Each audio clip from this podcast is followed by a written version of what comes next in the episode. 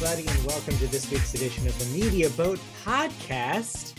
Today is August the 18th, 2021. This is episode. Uh, hmm. I have no idea. 293. 293? Okay. Good call. Um, and if you don't know what the Media Boat Podcast is, we talk about media, as the name implies, including movies, television, video games, and music, but not necessarily in that order. My name is Matt. His name is Mike. I'm Mike. He's Matt. Keeping count here of what we're doing. Also, yes. there's an elephant in the room. If you're on Yeah. the YouTube podcast, It is. If you're watching the video version of this, you'll notice something over Mike's shoulder. Um, it's um, if you're It's- not watching us on our YouTube podcast, now's your chance to pause it and head over to YouTube, search Beauty Boat Podcast, and find the latest episode. Anyways, let's stop burying the lead here. We're going to start this week's show with video games. We're going to do a reverse show in order uh, so that way you can talk about his new child sooner than later. But we'll get there in a moment. First, let's start the segment as we always do by talking about the new releases, and you can take it from here. Yeah, we always start video game with new releases. And first up, uh, we have 12 minutes for the Xbox One, Xbox Series X, and PC. This is the Annapurna game, Yes. which you're stuck in a time loop, not like Deathloop, which is a different game. Different. Uh, this is from Annapurna. 12 minutes elapses, and you try and figure out more and more as it happens. Xbox PC exclusive. Yes. I believe that Um, is coming to Game Pass as well. Yes, that's what I was about to say. And also that I'm disappointed it's not going to be on PlayStation. Well, For now, I assume it will be. you do have an Xbox. I just want to remind you. Yes. Okay. An Xbox One. Yes. Uh, we also have Rims Racing for the PS4, PS5, Xbox One, Xbox Series X, Switch, PC. You got it. You can play it. That's Rims Racing, the racing game. rims, rims, rims. Uh, there's also Recompile for the PlayStation 5, Xbox Series X, and PC, new gen only. Ghost of Tsushima Director's Cut for the PS4 and PS5. Aliens, colon, Fireteam Elite for the PS4, PS5, Xbox One, Xbox Series X, and PC. Sorry, Switch owners. um, I expect you to die two, colon, The Spy and the Liar for the PS4 and the PC. That's a VR game. Ah, VR. Uh, we also have King's Bounty 2 for the PS4, Xbox One, Switch, and PC. And lastly, in very limited release, I believe this is very limited release, as if you bought a standard version, you're still going to have to wait uh, two weeks. As Madden NFL 22 t- this week, today. I want to say It's- today. it might be at some point. Uh, people who are EA Access members and yeah, have bought the legendary editions or whatever it is, the highest price edition, Right, play- the edition, whatever it is. Can play Madden 22. Yep. Um, new update. Probably going to be getting that. Uh, that of course is available on everything but the Switch because it's Madden, it's EA, and they want your money. Which means PS4, PS5, Xbox One, Xbox Series X, and PC. and PC. Yep. Yep. Yep. All right. Uh, I'll talk about Madden probably next week, assuming I actually get it. yeah, we'll see. We'll see. At some point, I will be playing that game um, this year because it is Madden and because I have new baby. But before I get to new baby, there is news to talk about. Video game news, including news that happened. What time is it now? Like six hours ago. Well, at 6 a.m. in the morning this morning, uh, Pacific time. All right, so close to 12 hours ago. Yeah. We had a new Pokemon Direct He sure did. today. Breaking news. Well, as breaking as we can provide it to you, which hit on everything Pokemon gaming related. So let's not uh, say wobble anymore, but uh, let's get right to the news. Yes. We start with Pokemon Unite, which will indeed be getting its mobile version, and it has a date of September 22nd. You can pre order today, just like I did. so yeah, just about a month away from mobile users to be able to play it. It's already on Switch if you want to warm up. I feel so there did confirm as previously assumed that players will be able to play in the same games versus mobile and Switch players. It won't be a difference. Uh, they're not dividing the two camps. So yeah. They're not dividing. You can also share your profile across both devices or if you want to yeah. be sly, play two players at the same time if you're good enough. uh, they also said that uh, two new Pokemon that will be coming to Unite soon are Mamoswine and Sylveon. Yes. Um, there's also supposed to be Chansey and Blastoise in the pipeline as well. Yes.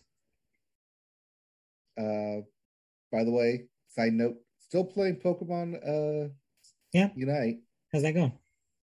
Uh, I play about three, four games. Okay. Let's see. I play three games, and uh, I play four games, and I lose one out of every four games. Hmm. Don't want to say I'm pretty good, but I do want to say that I'm pretty good teammates. You're not bad, yeah. I'm not sure. bad. I usually don't lay down my team unless like we just completely get run over by the other team. But I do have my favorites, and I do know how to play them. Fair enough. I guess I could say like I have my champions that I know how to play with. yes. Uh, there's also news of Pokemon Cafe Remix and updated version of Cafe of Cafe Mix that will launch later this year.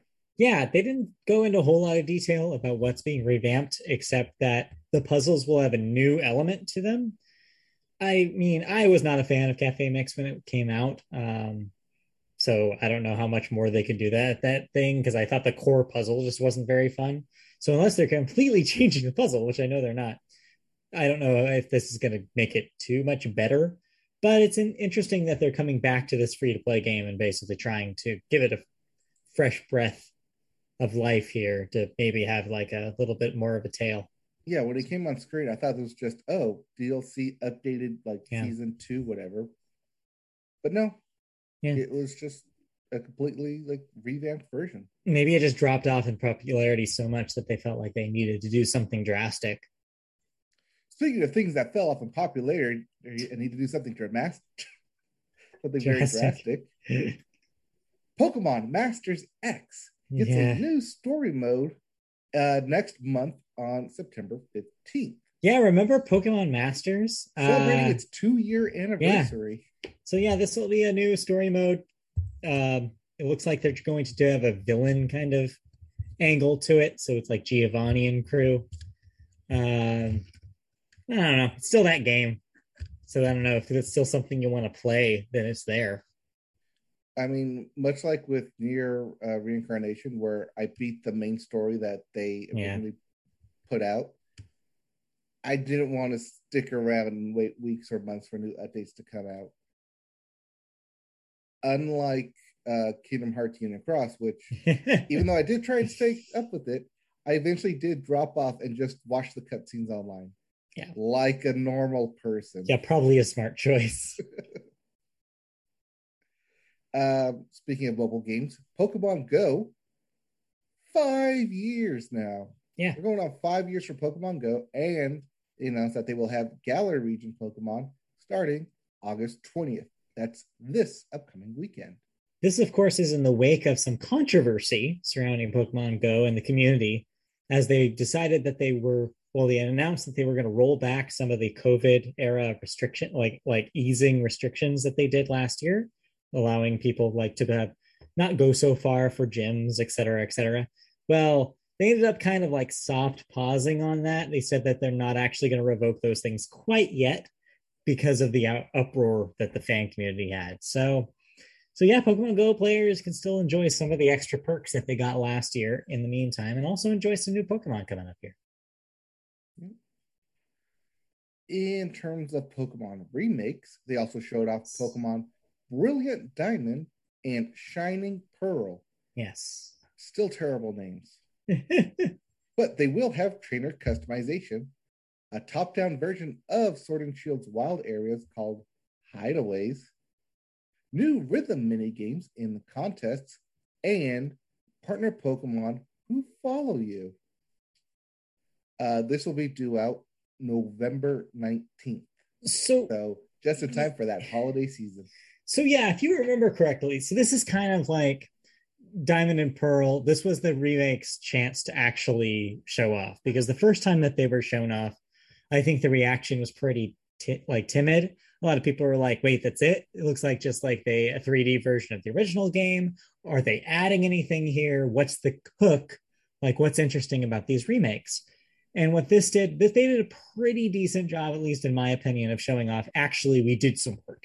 We did some work. So a lot of the stuff that I kind of delineated here is interesting because um, it's stuff from other games that they're borrowing here. First off, I was worried that there would be no trainer customization in this game, considering the art style um, makes your character much smaller than the avatars are in Sword and Shield and uh, and um, it's a and chibi version X and Y and Sun and Moon. So I was worried that that might be that might change it a little bit. But what they're doing is is that they have an approximation of it on the map screen and fully the customized character in battles. And I thought that's a neat way of doing it.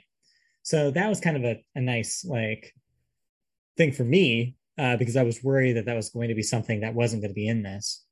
The hideaway stuff is an interesting idea. It looks like this is going to be um, like similar to like the extra content in Sword and Shield, where they're taking the idea of the wild area, but taking the thing that didn't work about the wild area in Sword and Shield, which was that the Switch could barely run it making it a little bit more simplified graphically and having it more customizable.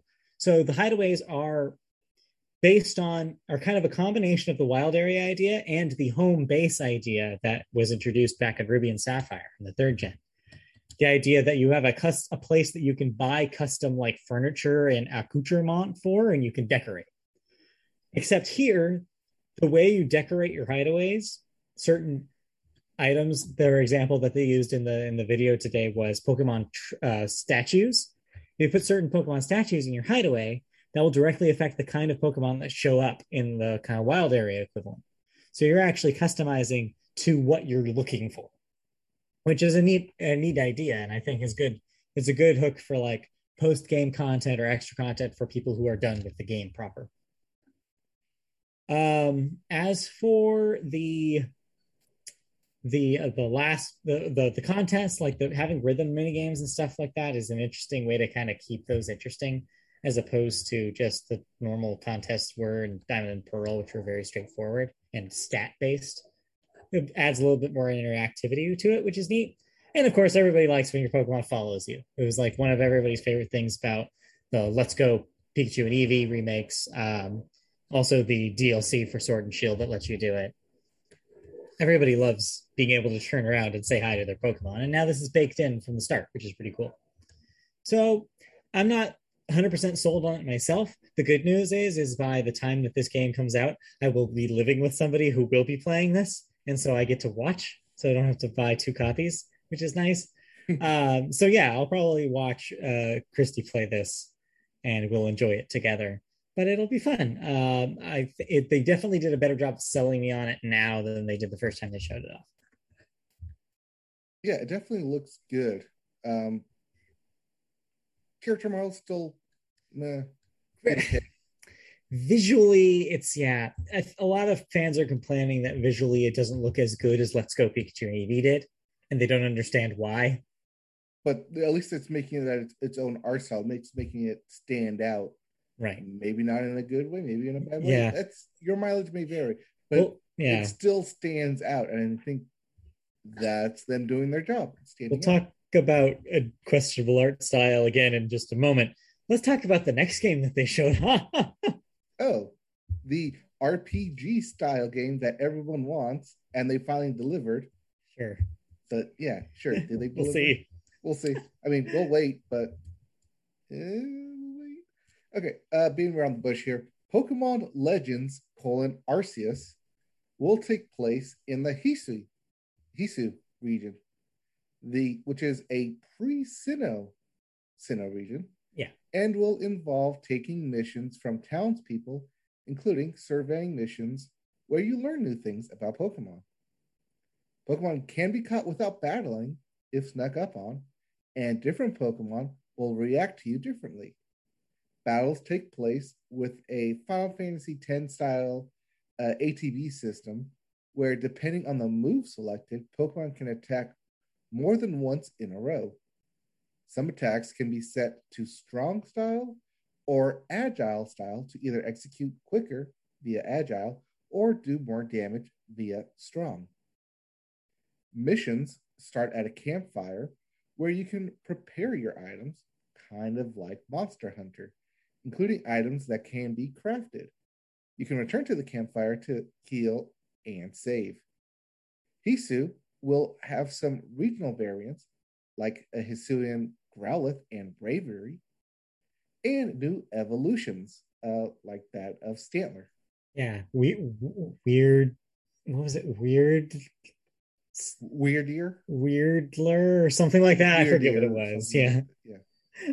And we get our hands on this next year, January 28th, Yeah, but early next year. Um. unless it gets delayed.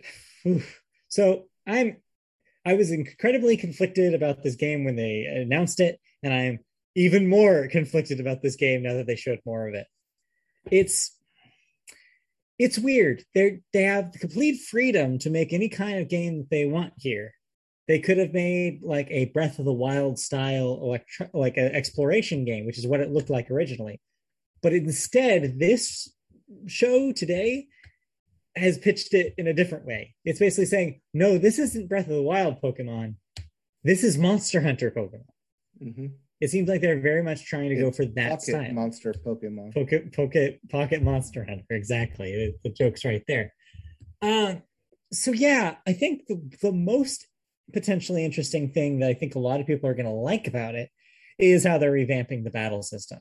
I think anybody who liked the way that Final Fantasy X's battle system worked and kind of a a list of actions that vary depending on the actions selected.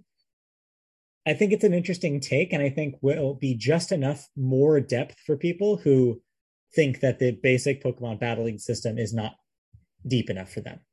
So that's potentially good for a lot of people. The flip side of that, though, is I think you are going to see people who see that as a barrier of entry that maybe didn't isn't there in say Shining in Shining Pearl. Like I think that there's maybe going to be some people who look at this who are used to other Pokemon games, they're gonna be like, wait, what's going on with this battle system? So they're taking a risk here, I think, making a call like that. Additionally, in the same kind of Monster Hunter vein, they're taking a risk by putting a lot, putting crafting in this thing, dividing them into missions. Um, I think is it's a choice. It makes me think that there is a co-op mode that they have not shown here yet. Hmm. That you could insert co-op Monster Hunter style right into this if they if they wanted to, and I would not be surprised if that's where this goes. Uh, but having it like compartmentalized into missions, um, it puts a diff- it definitely adds a different feel to it. And I was even saying to Christy this morning when we were talking about it, I was like, this game could be extremely long based on how many of those things it is. Because they were talking about some of these surveying missions could be as granular as, hey, does Wurmple evolve? Go find out if Wurmple evolves. So, of course, the task is go catch a Wurmple, train the Wurmple until it evolves. And then you come back achievement style and be like, hey, I did the thing, check mark. You've finished the surveying mission. If that's the case for every Pokemon you can catch in the game, this game is going to be so big. Which again, I'm sure there are people out there that are be like, awesome, that's great.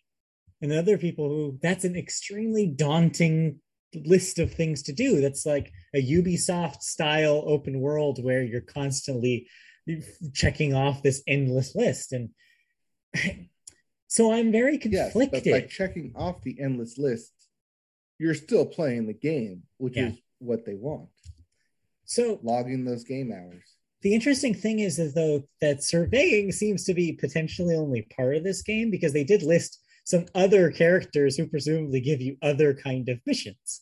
So maybe there's a whole like two maybe there's two thirds of this game that we don't even know about yet that we'll find out later and the surveying is only part of it. And one thing that i do think that is smart though is they've kind of broke even on the they found a middle ground i guess between the pokemon go style catching and the traditional pokemon catching right they seem to have decided okay you can throw a pokeball and catch something if it's a pokemon that can be crept on crept up on smart because that emulates like a realistic version of that scenario happening, right? It's like, oh, that Bulbasaur doesn't see me. I'm to go toss a ball. Maybe the Bulbasaur will be caught off guard. But then it does allow you to have the battles if you want them to at the drop of a ball. You can literally just drop your own Pokeball in front of Pokemon and like, oh, I'm battling you. And if I weaken you, I'm going to catch you, kind of thing. So it gives you both the best of both worlds while having the Pokemon Go style approach actually have a skill required to do it as opposed to just random chance. It's smart. Um, and yeah, I think it may, it's going to make that conversation about that divide of people who hate it or love it kind of go away. It's going to be a moot point for this game, which is good. Um, but the biggest takeaway I think I had out of this that I'm not, well, maybe not the biggest takeaway, but the, the one thing that I keep thinking about about this game is I just don't like how it looks. You don't like that art style? So I understand that the game, when it's released, will likely one look better than it does in this early footage, and two will probably look better on the actual Switch on a television than it does in these videos that are probably compressed for YouTube. I understand that, but the but I've also seen YouTube footage of Breath of the Wild running. And that is clearly a game that this is trying to emulate visually. That's what they're going for, is that kind of look, that kind of watercolor kind of vibe. But they're not pulling it out, off up to that level. And so it's distracting to me that the quality isn't there. So I'm looking at the the fidelity and it looks like they just haven't run an anti-aliasing filter yet or something like there's just rough edges on everything and it's very distracting especially com- compared to the diamond and pearl remakes which look fine to me. Like i look at that and then like that looks like a modern switch game. I look at this and i'm like is this running on like it doesn't seem like it's running on a switch. It's weird. It's like something hasn't kicked in unless like i mentioned there's the possibility of co-op being thrown in there and maybe they had to design the engine so that way it wouldn't implode with more than one trainer on the screen. I don't know. That's my best guess. But right now i'm just distracted by i just wish it looked better than it does. Pokemon has never been about improving art style no. never been about like how good it looks. It's about always been about the play style. Right. But that's not really grabbing me here either. And so I think the thing I said to Christy after the show had ended, I was like, it's weird being a Pokemon fan 25 years into having watched all 25 years of Pokemon because I can officially say after this this show this morning, neither of these games are for me. Which is a weird feeling to have. I feel like they okay. they branched in two directions and neither of them are the direction that I wanted them to go in. That's okay. There's Pokemon Unite but I don't want that either. Is what I'm saying. And so yeah, I don't know where that left me. Like I feel like I'm being left out by where the franchise is going, and I well, don't know. You Do you necess- even know where you are in terms of like Pokemon? Then I loved X and Y. I think that like the direction that they took X and Y and Sun and Moon were fascinating directions, and I wanted them to keep going in that direction. Sun and Moon offered like an alternate universe of the way they could have gone with Pokemon instead of going with Sword and Shield. And I liked Sword and Shield, but Sword and Shield I felt like had a giant wall at the end of it where I was like, all right, I've seen what I could see in this game because of how much how it felt so unfinished as a project with Sun and Moon, like they were doing, they're being more experimental. It's a fascinating era in Pokemon because they were like gym battles, we don't need them. Like we're gonna do these puzzly like areas. We're gonna like give you more freedom of choice. And I was like, think like where you can tackle all these things in all sort of different areas, kind of like a Breath of the Wild style approach. With Sword and Shield, they tossed that back out the window and was like, actually, no, we're doing more traditional Pokemon because we figured out that's what people want, or at least they thought so.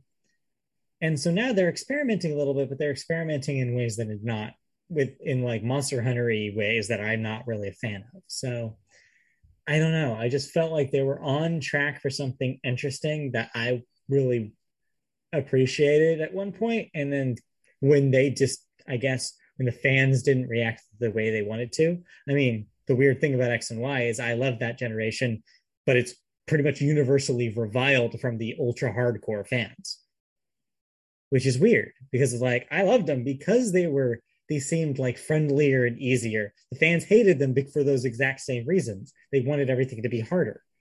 And so I was like, all right, well, okay. They love their diamond and pearl, so they're gonna well, get more diamond and pearl. Here you go. You got your legends, which is gonna be harder.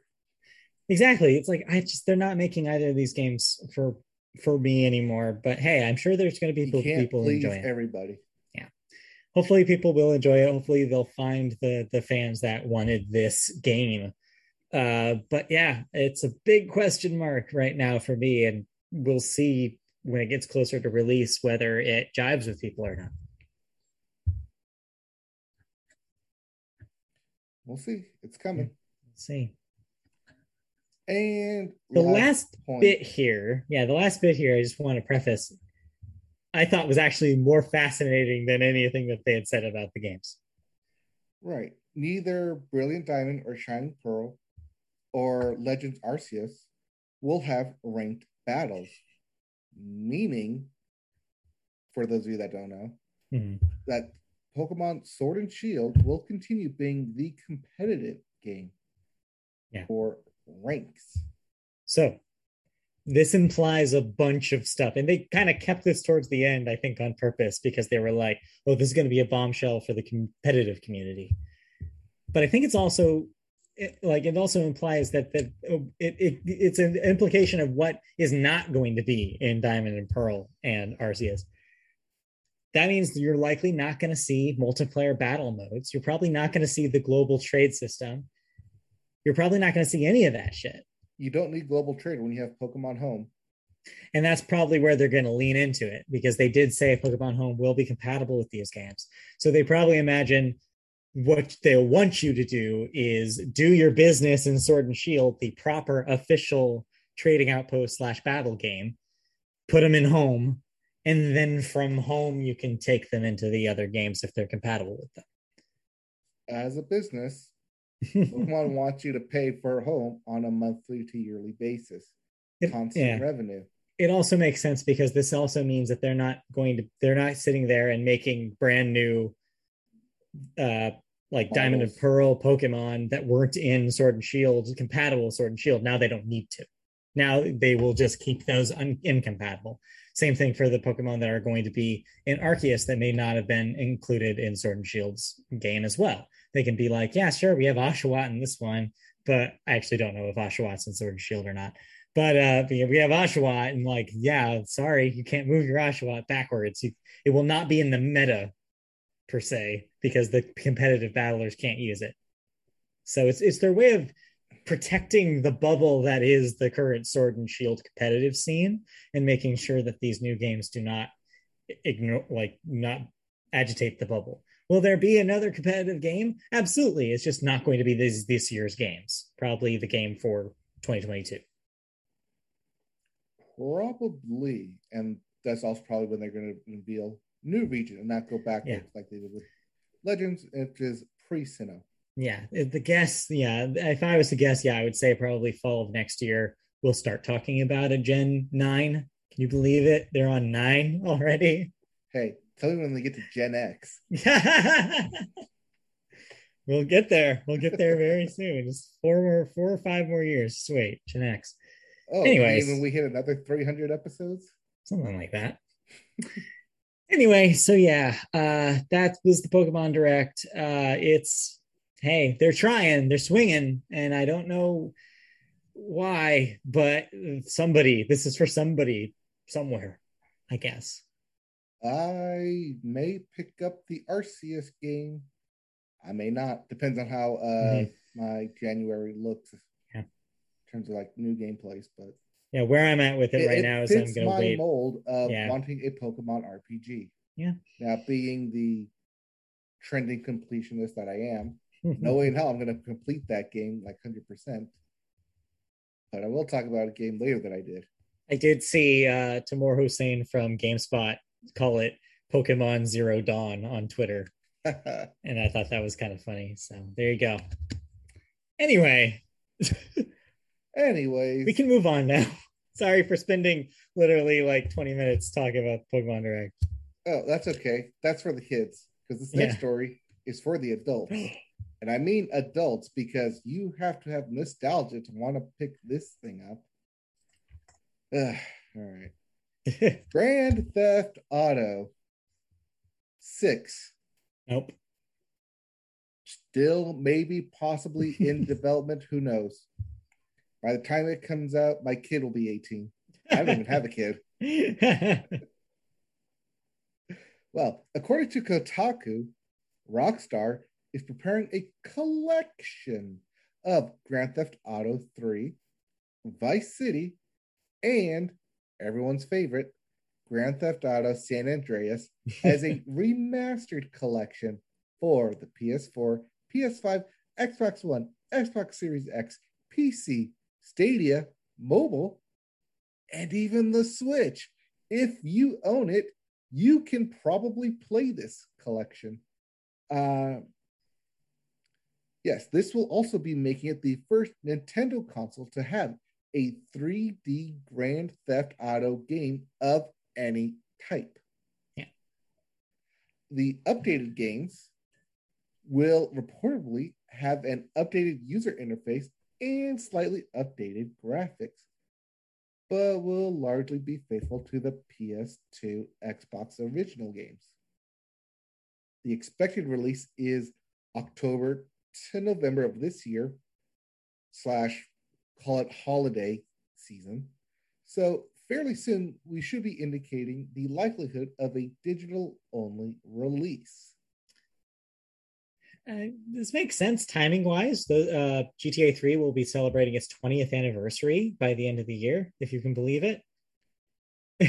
um, wow. So next year, GTA is going to be 21. 21, yeah. And, and mm-hmm. actually able to enter its strip clubs. yeah, I mean, this is smart. I mean, considering that Rockstar doesn't have a big project right now, this is a good like shot in the arm uh, for them. Not that they need more money because they're already making a billion dollars on GTA Online, but it's a good nostalgia grab, like you said. I think there are a lot of people our age specifically that have um, nostalgia for those PS2 games, playing them a lot. We, I mean, I bet between the two of us, we could probably name off a bunch of our friends that were obsessed with playing GTA between us, we've even played a plethora of already remastered games. I mean, there's being sarcastic here, no precedent to ever remaster a PS2 era game. Sure. Yes. But um let alone a PS1 era game. I think it's going to be interesting too because you're going to have a lot of people who maybe haven't played those games in a while and have been bred on the more modern version of the open world game and they're going to go back to these and be like, "Man, this feels old" because it is. It also uh, going to feel empty because they it are. is. and so yeah, it's going to be really interesting seeing the conversations that take place after people jump back into the GTA series after so long um, of a of a gap between them. But yeah, uh, interesting and it's smart. It, I think this will sell really well. I mean, it's a remaster of a game people know, digital only, so you don't no physical media to move. Mm-hmm. Assuming it's digital only, it probably will be. But it's the easy layup that Rockstar can mm-hmm. do yeah. to keep people interested in GTA, assuming they're not already like playing the on GTA Online right. constantly, right? And yeah. just giving Rockstar even more money. Yep. All right. Speaking of giving things money, we bought stuff. Yeah. Well, I actually didn't buy anything, uh, but you made a big ticket purchase. And it's Hello, right over your baby. shoulder, as we alluded to. Uh, Yeah. So, yeah, uh, with power of teamwork, uh, we, We're able to make the dream work. yeah, we And made the dream work. come true. Yeah. That is not an illusion. I can physically touch it.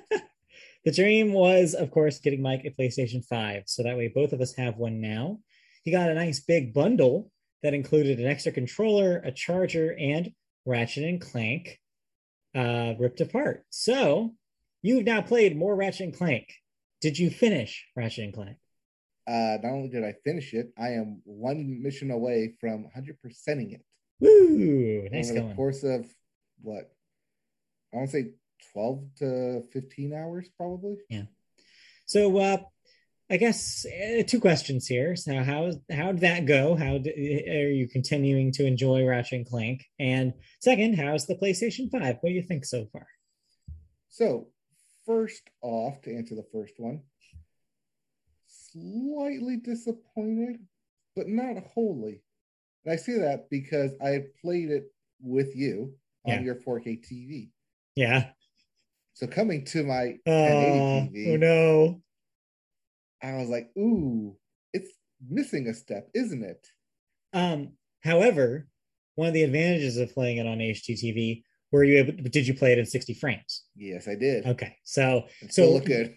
you're saying basically that even though you got the frame rate upgrade, you could still tell that the fidelity was different without the uh, 4K. Yeah, yeah, that ray tracing was definitely Ah. improved by the 4K. Okay. All right. That being said, I still love this game. Easy contender for game of the Hmm. year here. Not only considering that we both played it, but Ratchet and Clank is a favorite series of mine, close to the heart, and absolutely loved this game. Um, there's very little bad I can say about it, besides it feeling short, and that I wish there were more worlds. So, because I got really invested in the game and wanted to explore more. Yeah. But that being said, the worlds that were provided were really big in scale, really large. It did use that feature of going back and forth. Um, the SSD is definitely humming this thing.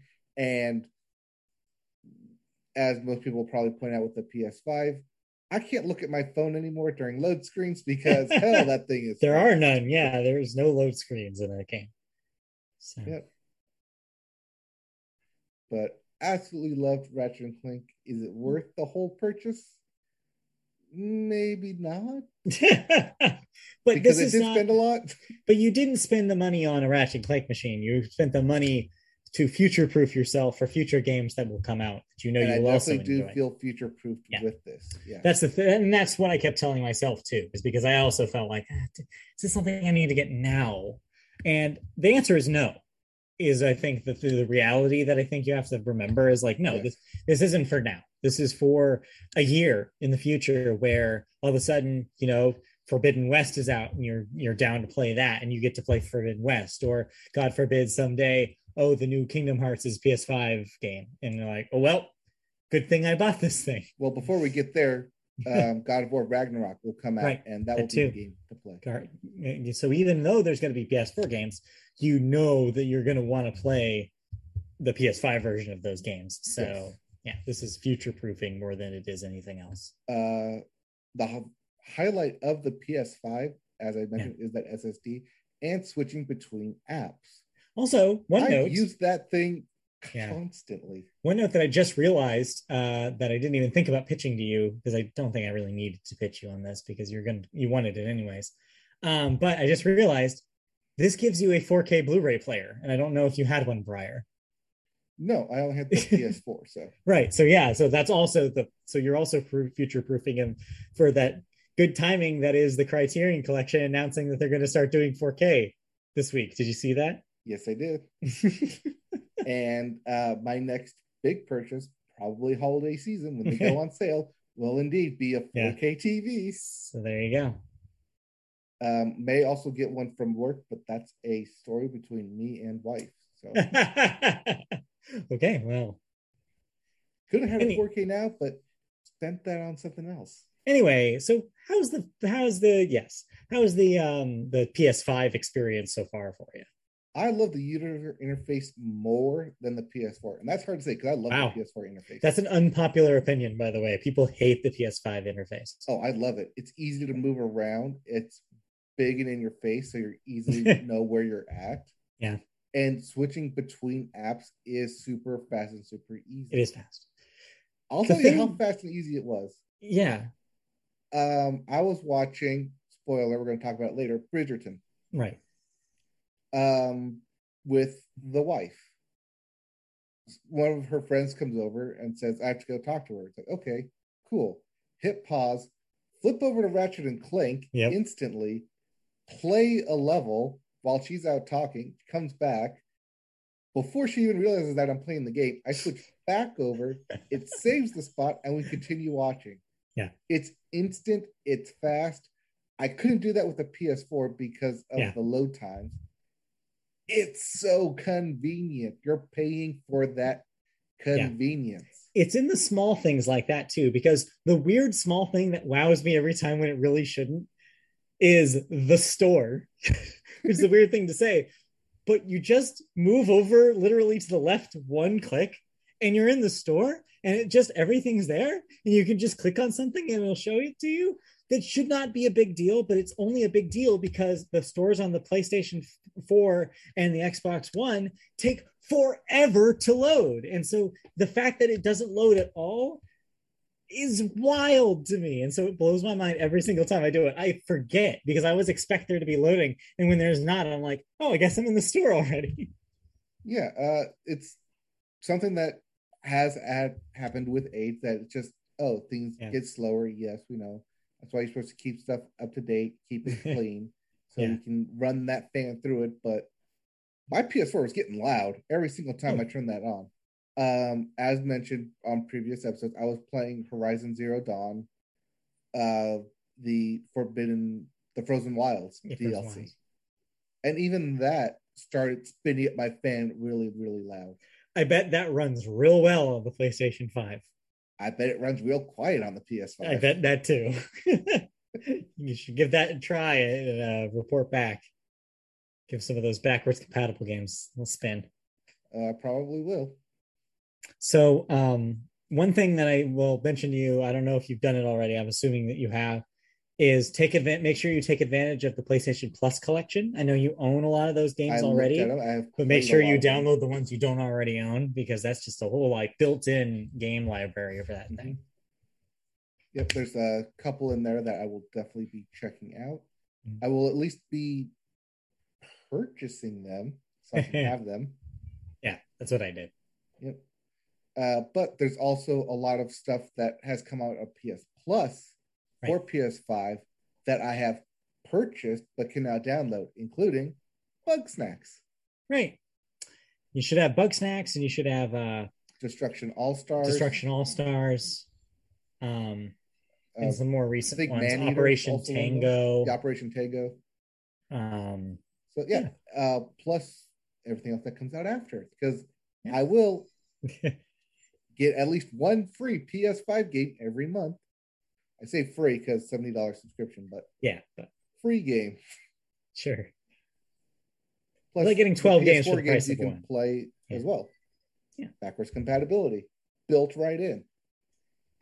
So yeah, So- so it's it, it's cool so far. Yes, How's the black controller? I like it more than the white controller. But I also confused uh, Doctor Wife because because she saw the one controller. right. I was like, oh, it's so white. Yeah. And then I like I switched it out because ran out of battery. I was like, hey, what happened? I thought it was white. It's now black, huh? What? Like, Aha. You Yeah. weren't paying attention. And I switched it back, and she's like, it was white. nice. Like, oh, you're just messing with it. Yes, because it came with two controllers. Bundle. So that's a plus that the bundle came with two controllers, so I never have to worry about. Yeah. I'll have to go up and charge it. That's nice. Yeah. because my thing is pull the next one. Yeah, what I've had to do is like when I do like it pretty much dies or gets close to dying by the end of I think every second session. So I'll just have to place it on top of my subwoofer and charge it until the next two times that I play, which is fine. So. Yeah, my uh holds about two about two to yeah two to three play yeah. sessions, but I play for like two to four hours. Right, exactly, and that's more or less what span. I do. So yeah, yeah. Um, one thing that Ratchet and Clank did that the PS4 didn't take a full advantage of, at least in the games that we played, was the audio coming out of the actual controller. Right. I love that kind of feature. It's cool. You could do it on the PS4. Not a whole lot of developers did it. Right. Or if they did, it was like little sounds, mini sounds. Oh, have you jumped into any? Uh, speaking of sounds that come out of the controller, have you jumped into any of Astrobot?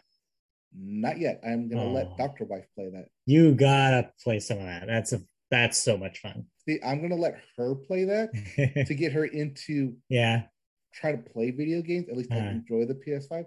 So that way, when I get um eventually, was it two to unravel?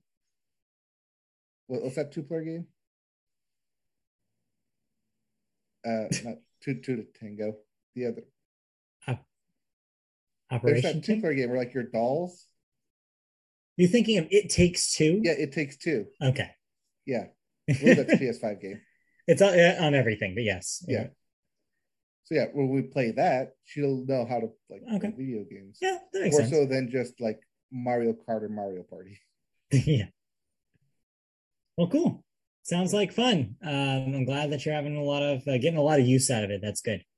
Yes, we'll definitely get a lot of use out of this. Like you said, it's a big purchase, but it's also future proofing me. Right. Yeah. So when big name titles or even small indie titles like Death Proof do come out, I have a system to play yeah. it on. You'll be ready. And like the new Madden, I can play it on. Yeah. Which probably be my first foray into multiplayer when it comes out and right. using the mic on the controller. Yeah.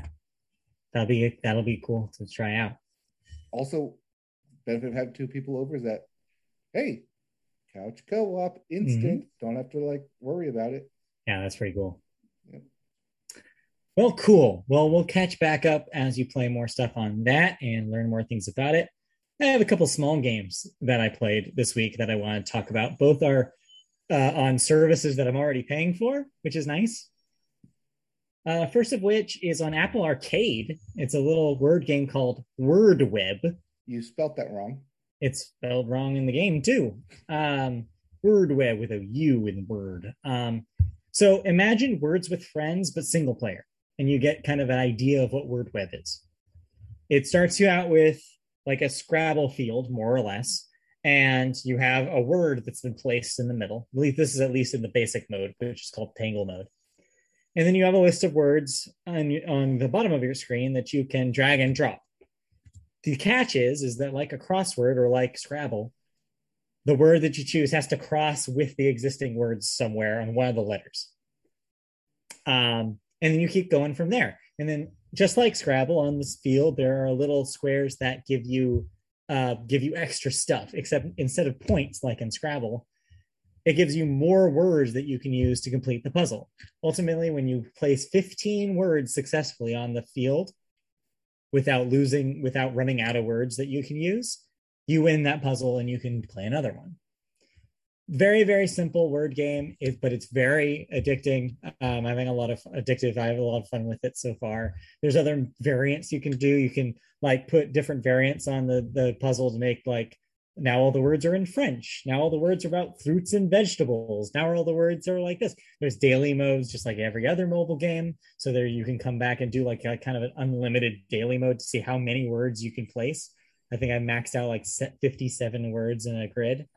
Um, it's a lot of fun and it keeps you coming back every day by having a challenge system built into it like in like achievement style. So it's like today it'll be like play five games with the fruits and vegetables variant play five game uh, uh, submit the daily with over 20 words today and stuff like that.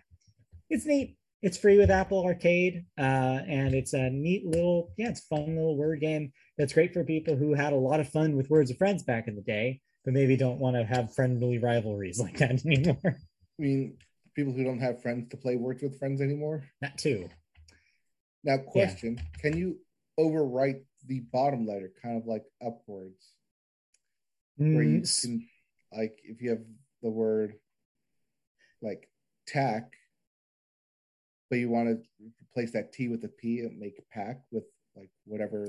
No, Pilates. You, you can't overlay. You can't overlay, is what you're saying. Yeah. Um, so you can't overlay with like the same letter. Yeah. Not with different letters. It crosses. And the other thing you can't do that you can do in Scrabble that you can't do in Wurdweb, you can't do something that's attached to the end of something. For example, if you have a word that ends with N and you want to have a word that starts with O placed next to the N so that way the word on is spelled, you can do that in Scrabble. You can't do that in Wurdweb. It wants you to cross. It doesn't want you to add to the left because that doesn't count as a cross to the game.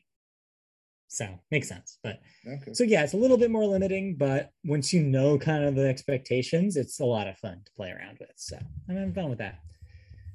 But the game that I've spent most of this week playing is something completely different. So I'm going to pitch a game to you in a sentence and see if this is something that you think is interesting or something you never want to touch. Hey, what if Hades, except they took the bare minimum dating options in Hades, like the gift giving shit and like extra dialogue options from Hades, and extrapolated that out into an actual dating game, like a visual novel style dating game. But it also has Hades in it still. Like I can still fight in weapons? Yeah. Isn't that just Hades then? but like I said, but like, but the dating is like almost um, robust enough to be its own game. Okay. That exists and it's on Game Pass right now and it's called Boyfriend Dungeon. Friend of the show, Alex. Yes. Played, played some Boyfriend Dungeon last last week. Yes. Yes. We talked briefly on Twitter about how good it was. Um, so first thing I want to say about Boyfriend Dungeon is if you're going into this thing expecting it to be as good as Hades, well, turn away because it's not. It's a roguelike in the same kind of Hades way. You are going to dungeons, there's a lot of hack and slash going on.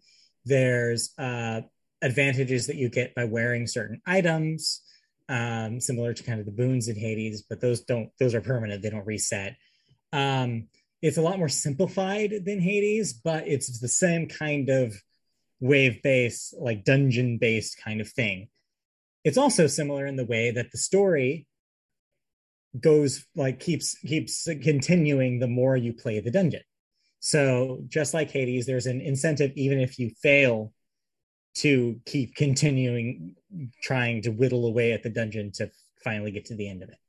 So they're similar in that way, but the moment to moment like feel of the gameplay not nearly as tight, doesn't feel nearly as good you get a hang of it after a few runs, but it's not as immediately gratifying as Hades is.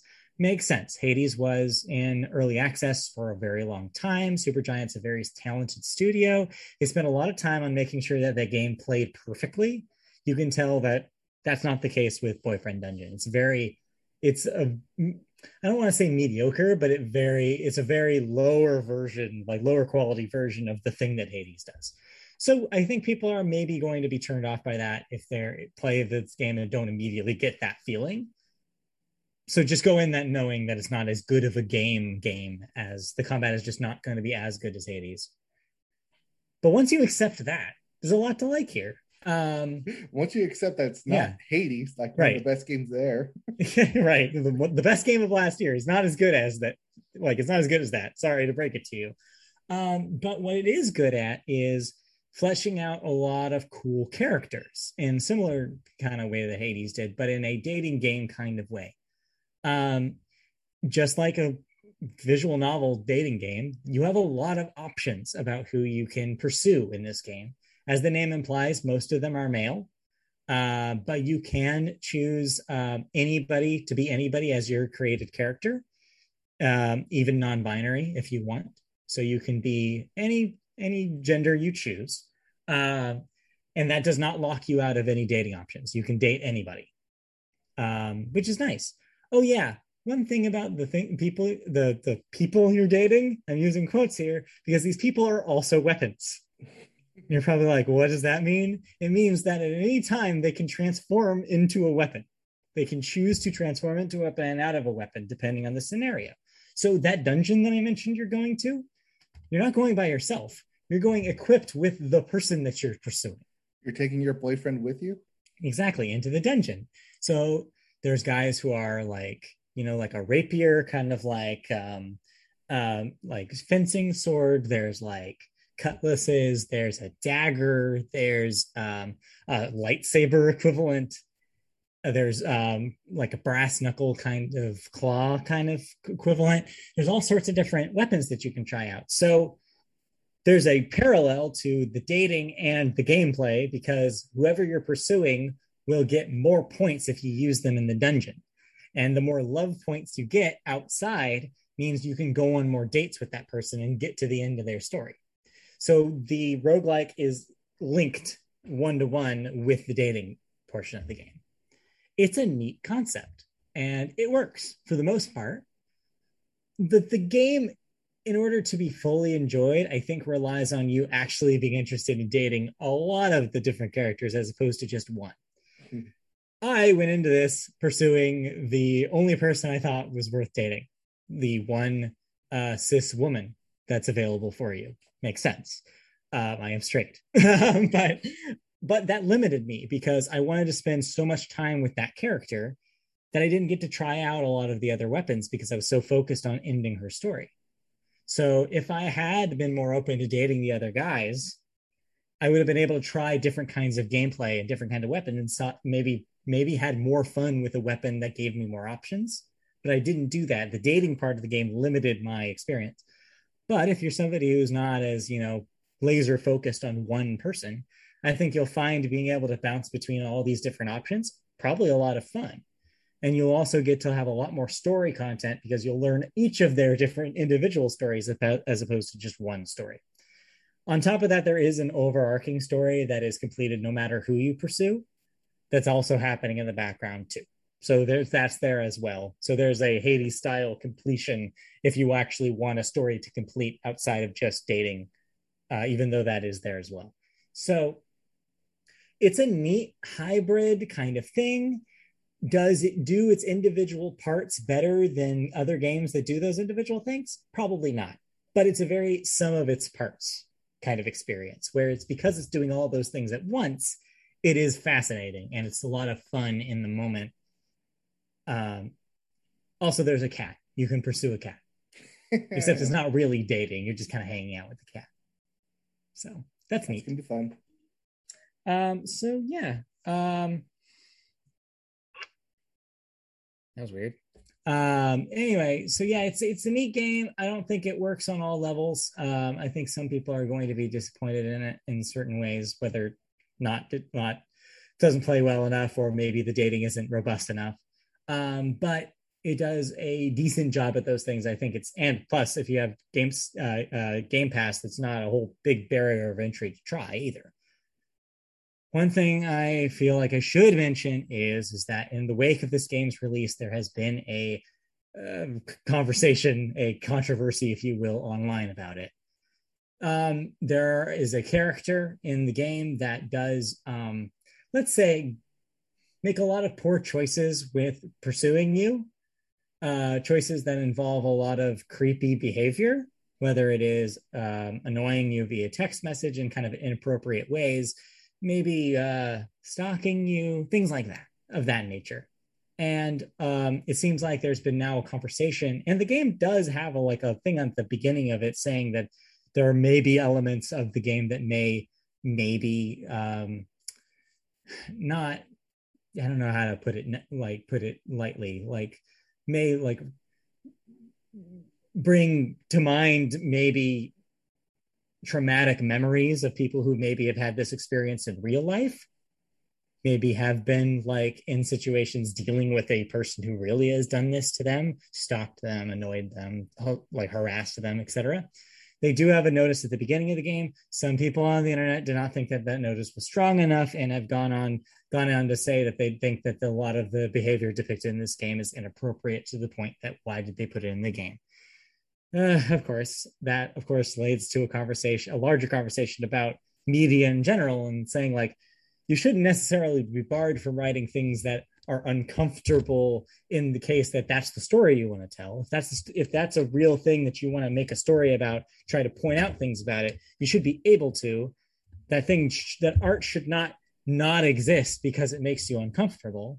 In fact a lot of people would argue the opposite right? Which is more art should be pushing you in different ways and making but the biggest point of here is that you playing the game is you consenting to the game. So the argument about whether it's doing these things without your consent is a moot point. So it's a whole big can of worms that's going on right now with this game kind of in the eye of the storm. And I don't know necessarily if it, it needs to have been, but hey, that's the internet for you. Everything's a controversy now. So they didn't better, take the EA course. approach. Which was it's in the game. it's in the game yeah, more or less. Um, and I actually don't think that the stuff in the game is that that traumatic. I think that they, um, but you know, your mileage may vary. Just know that that content's in there ahead of time, so that way, if that is something that you're uncomfortable with, maybe give this one a pass because that is main story content that you can't avoid, unfortunately. Uh, but yeah, anyway, Boyfriend Dungeon, it's fun. It's not as good as Hades, but I found myself getting into it in a similar way. So, so give it a try if you good, want. But enjoyable. Yeah. yeah. If you want Hades light with some dating stuff on top of it, give it a try. All right. Uh anything else we want to talk about playing ones? That's it, I think, for games. Um still playing Pokemon Unite, as I said, there's daily challenges. Those battles go quickly. Um I do I don't I rarely do ranked and normal. I do the quick matches, which are five minutes. Yeah. So I can get three matches, four matches done in half hour and nice. be happy with it. So nice. It's fine. It's fun. But new baby is taking a lot of my time. Oh, the new baby. Crying at all hours of the night to play with it. Mm-hmm. Uh, sooner it will be more true than what I'm laying down.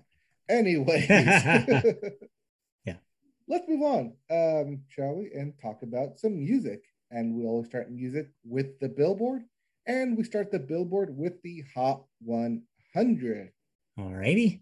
And the hottest song in the land is "Staying." The hottest song in the land, "Stay" by the Kid LAROI and Justin Bieber. Number one song.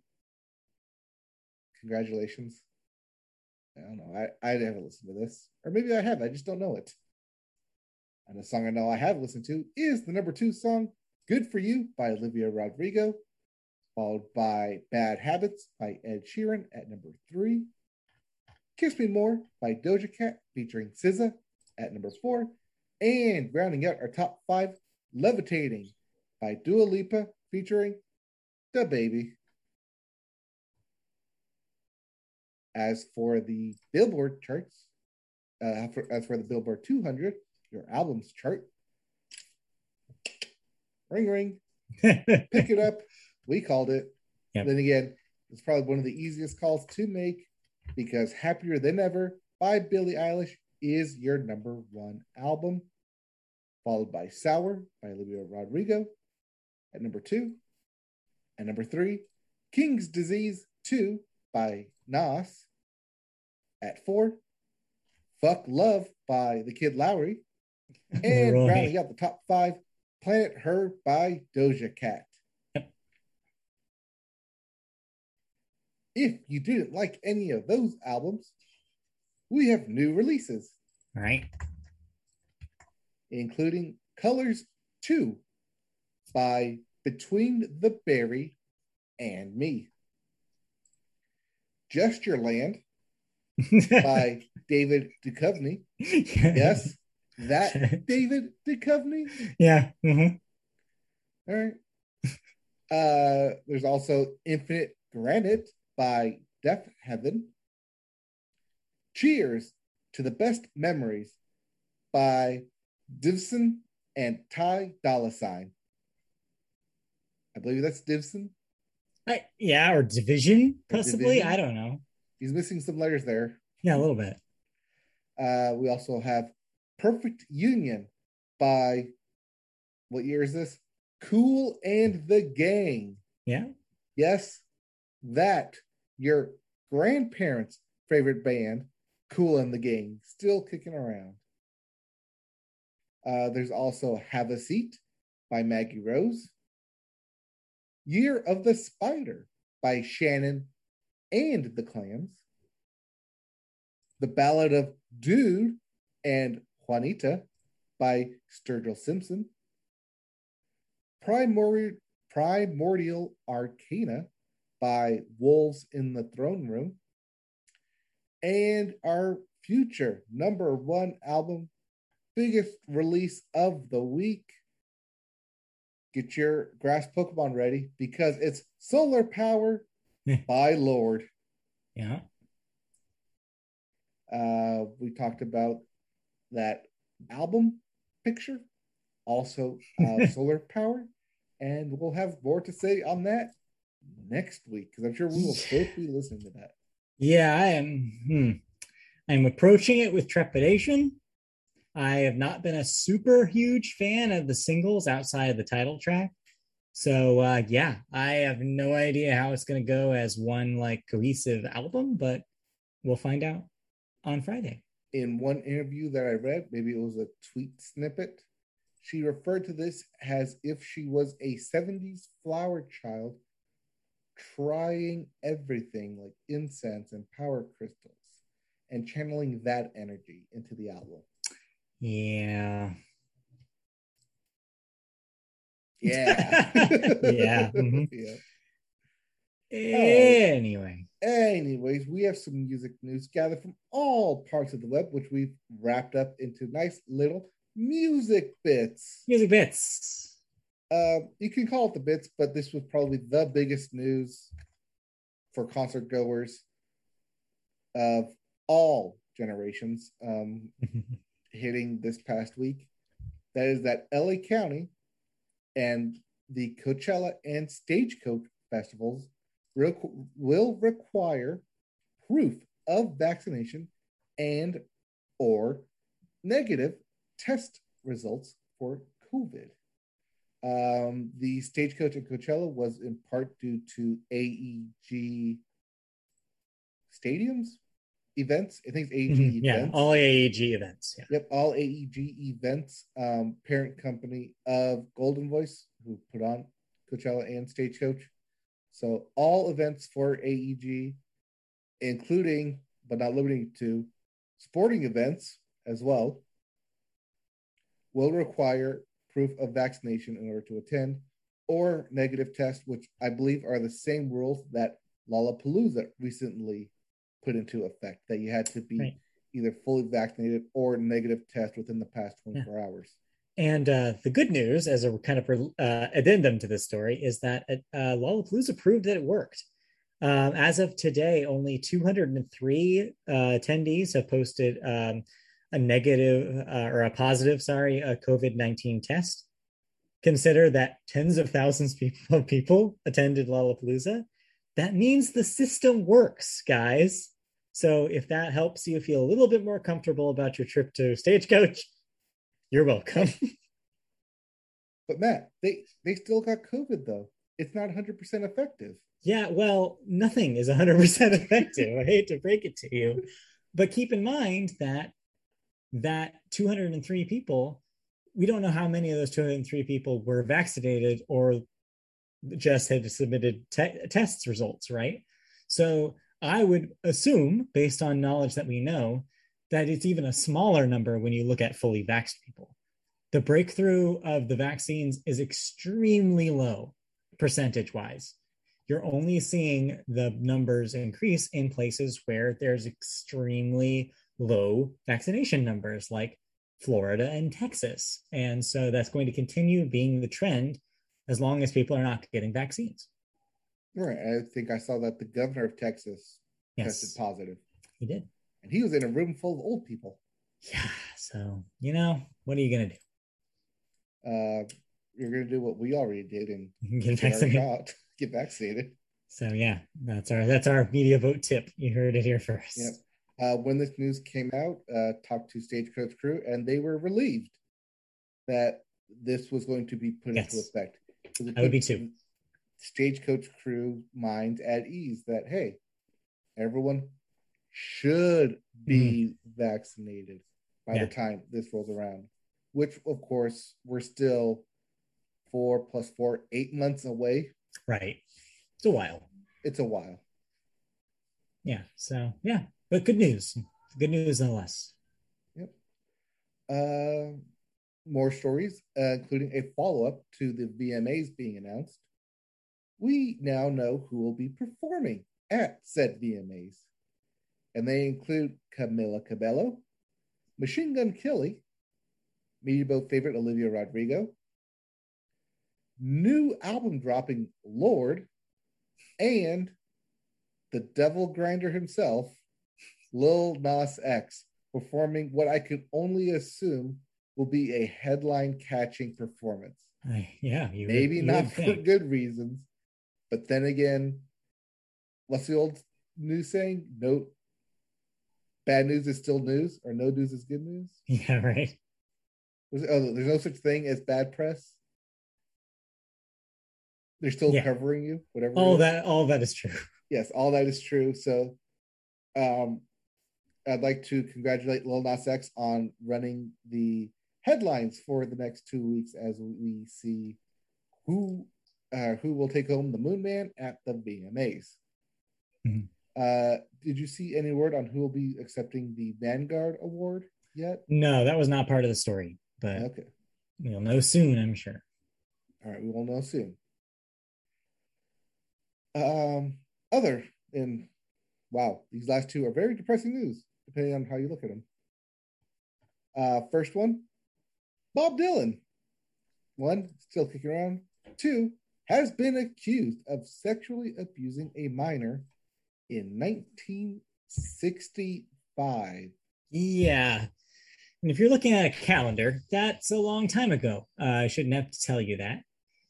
That being said, eh, you know, still not years? great. Still not great to to to hear about uh, somebody who's so storied and such uh, important career. Uh, I'm probably legally obligated to tell you this next part, which is that um, he denies the allegations, and people close to him have also denied the allegations. Most notably, his biography writer, who says that he believes that the timeline does not match up um, for this to have taken place. That being said, I am choosing to believe the uh, the accuser here, um, and yeah, hopefully, uh, hopefully, this person will get um, what they're seeking out of this, um, some closure perhaps. Uh, but it was a very long time ago. And as we know with this kind of things, the phrase statute of limitations is going to come up a lot. And I imagine that this will, that will keep this from being an issue for too much longer, unfortunately, for the, the survivor. Right. But nevertheless, it is out there now. Yeah. It is a part of the news cycle um, maybe his biography needs to be rewritten with maybe. an addendum. Maybe so. But a biography that is yet to be written, or one that continues to be written, is that of Britney Spears. Right. And what should probably be in its own story, but putting it here in the bits here. Jamie Spears' father, sorry, Britney Spears' father, Jamie Spears, has decided to step down from conservatorship. Yeah. Note that this is a week after Britney Spears got new representation mm-hmm. from her.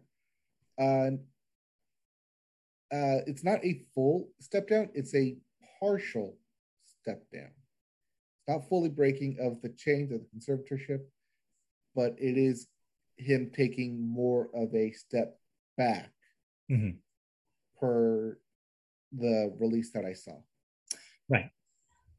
So I think yeah, the the the headline makes it really easy to be like, "Oh good, this is all over." But the reality is no, it's not. Yes, one of the problems was that Britney did not want his her father involved in the conservatorship, calling the shots, if you will. But the fact that the conservatorship would not is not going away is kind of part of the problem as well. So just keep that in mind as this thing keeps going is that in no way yes this is a minor victory but we will see the repercussions of it going forward and there's still a reason to hope that Britney's situation improves. So right, um, the conservatorship conservatorship is still in place. It's yeah. still in effect. Right. This isn't a complete breakdown. The victory you were hoping for, but it is a step in the right direction for that victory. Yeah, certainly. All right. Anything else to add to music bits? Uh, While we're still here, um, I think that's all that I could find. I didn't see anything else of note. Not for music, anyways. So let's talk about some albums we listened to. Yeah. Did Why you listen to any we? of these? I happen to have listened to one of these. It's true. Is it The Killers? Yes. Because we were mentioned last week, we are going to talk we about, about The Killers week, album. Yes. All right. Pressure Machine by The Killers. What an album. That's one way to put it. uh, How can I? Yeah, it's hard to. It's hard to talk about it. Sum up in simple in a simple way. You I can't is... sum it up because every song is a story, and every story hits differently. Yeah, I guess the vibe I got from it is it very much feels like the Killer's version of a Bruce Springsteen record. Damn it, that's exactly what I yes. said. yeah, it, yeah, it's very much like Brandon Flowers is like, okay, well, I'm going to talk about the town that I grew up in, the issues that I faced back when I was growing up, and the issues that the town is facing now. So there's songs about, you know, his community. There's songs about the current opioid crisis. There's songs about just kind of giving you kind of like a bird's eye view of what it was like for him to grow up in a small town. Um, yes, if you're a big Killers fan, you're probably yelling at the screen or your podcast right now, being like, he's done that before. He freaking named the freaking album Sam's Town. Like, this is territory that he's treaded before. But this is almost like concept album level of focus here. That this entire thing is about this one vibe it's very different from last year's Killers record, which was big, bombastic, synths everywhere, guest guest uh, artists. This has a guest artist on it, weirdly enough, but it's much more focused and smaller, a more intimate kind of thing. It feels like what happened with most artists is that you couldn't tour, so you went back home, yes. and you're just that's how you basically lived your 2020 yeah. Either back home where you currently live or back home with your parents. To take care of them. Yeah. And for some people, moving back home brought up a lot of memories and like, oh, this is why I left this town. Right. And some of the problems that were still there prevalent 20 years ago when you were there. Yeah. 15, 10, whatever.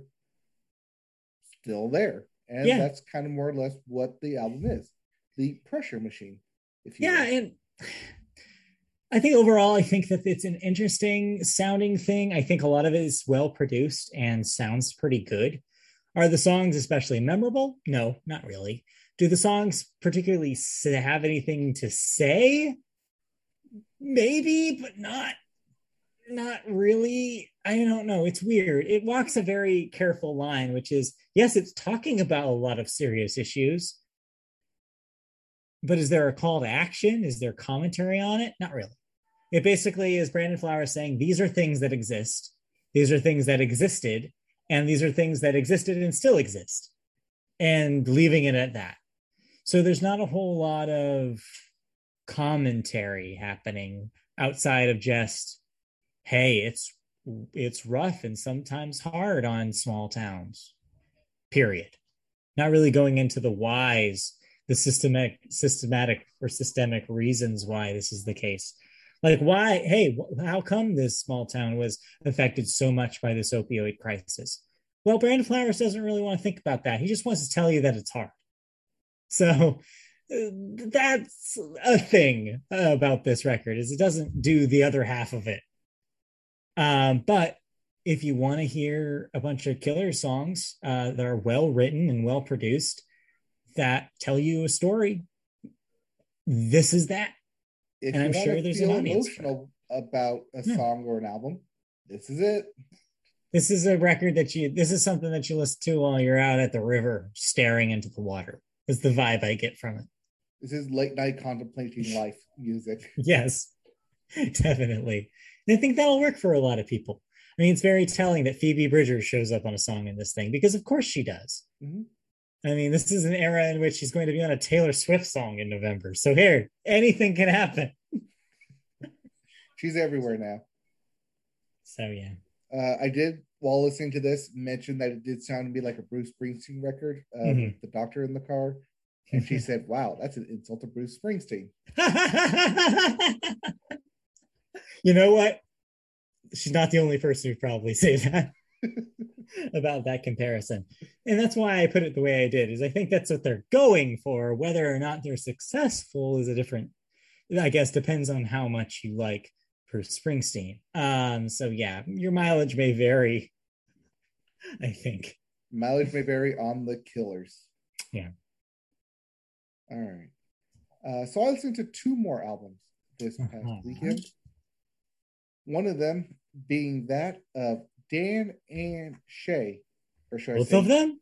Grammy Award winning, Grammy Award winners, Yes, Dan and Shay. that did happen. So they won a Grammy. It was for a love song. Mhm. Guess what they did here? They made more love songs. They made an entire album of nothing but love songs, Wow, no way. ranging from wedding first dance songs to wedding walk-in songs to wedding highlight songs. This album is filled with nothing but love songs. If Jon Pardi's um, heartache medication was all about a breakup, this is the antithesis of that. This is being in love. This is falling in love. This is we're always going to be in love.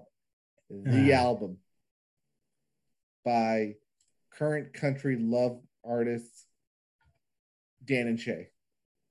To which we still say this is Dan carrying Shay, but because I think Dan is it Dan that writes the songs or Shay that writes the songs?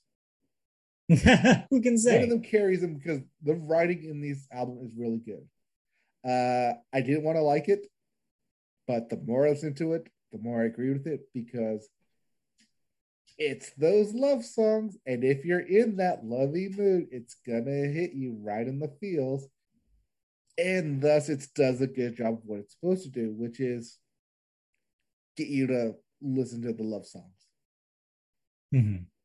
That being said, it's a good one of those. As much as I probably don't want to say it, it's a good one of those albums. So I expect to be hearing lots of Dan and Shay stuff from this album specifically, either played at weddings or used in a lot of wedding videos. Sure.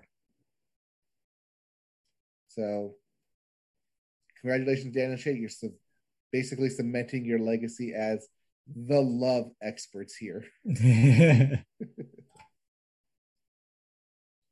Uh, yeah, and that brings me to the last album I listened to, or at least partially listened to. Uh, This is Misery Lake by Black Bear. okay, now refresh me on who Black Bear is. Hot Girl Bummer. Or Hot Girl. Oh, that that's right. Yeah, lame. Okay. Uh, so I want to say rapper, sure. hip hop artist, rapper. Let's let's Black Bear. let's, let's yeah, let's go with that. Yeah. Um, I had trouble listening to this album because the entire time I was listening to the album, there's only one thing that was running through my head, and that was the Bo Burnham sketch, uh, where he does the Kanye rant and talks about how producers aren't even producing music anymore. They're just laying down sick beats, and you can sing whatever you want over them. People will get into it that's basically what this is. The beats are sick, it's great produced, but the lyrics are down the toilet.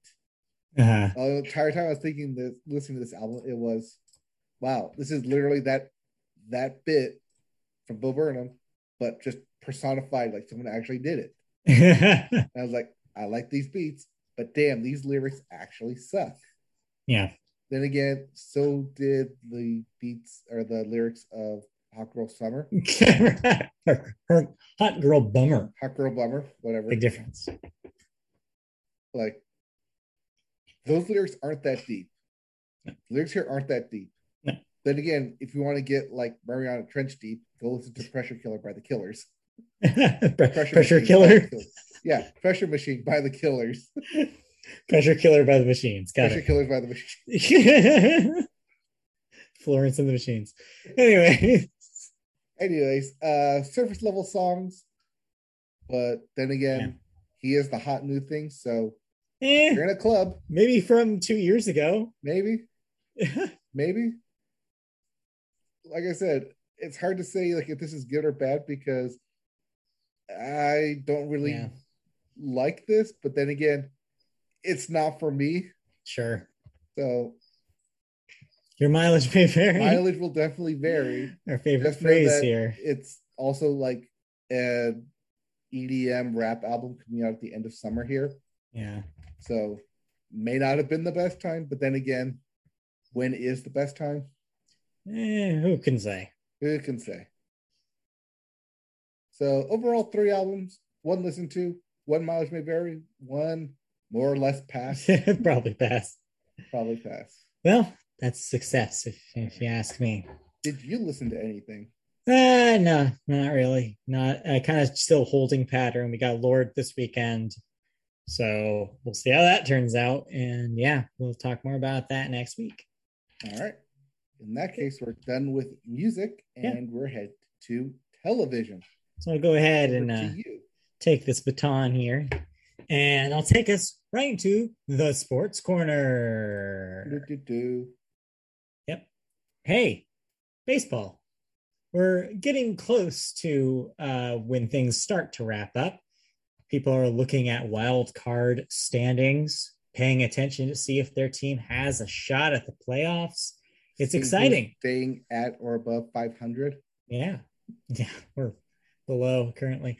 Um, yeah, uh, it's been fun, but no, but there's also been fun little side excursions that the league has been happening, most notably the Field of Dreams game, which took place this week. We uh, mentioned it last week. Yes. Happened last Thursday. Yeah, so um, as it the name implies, this was a game that was supposed to evoke the film Field of Dreams by having an actual baseball game with the White Sox and the Yankees in a freaking cornfield.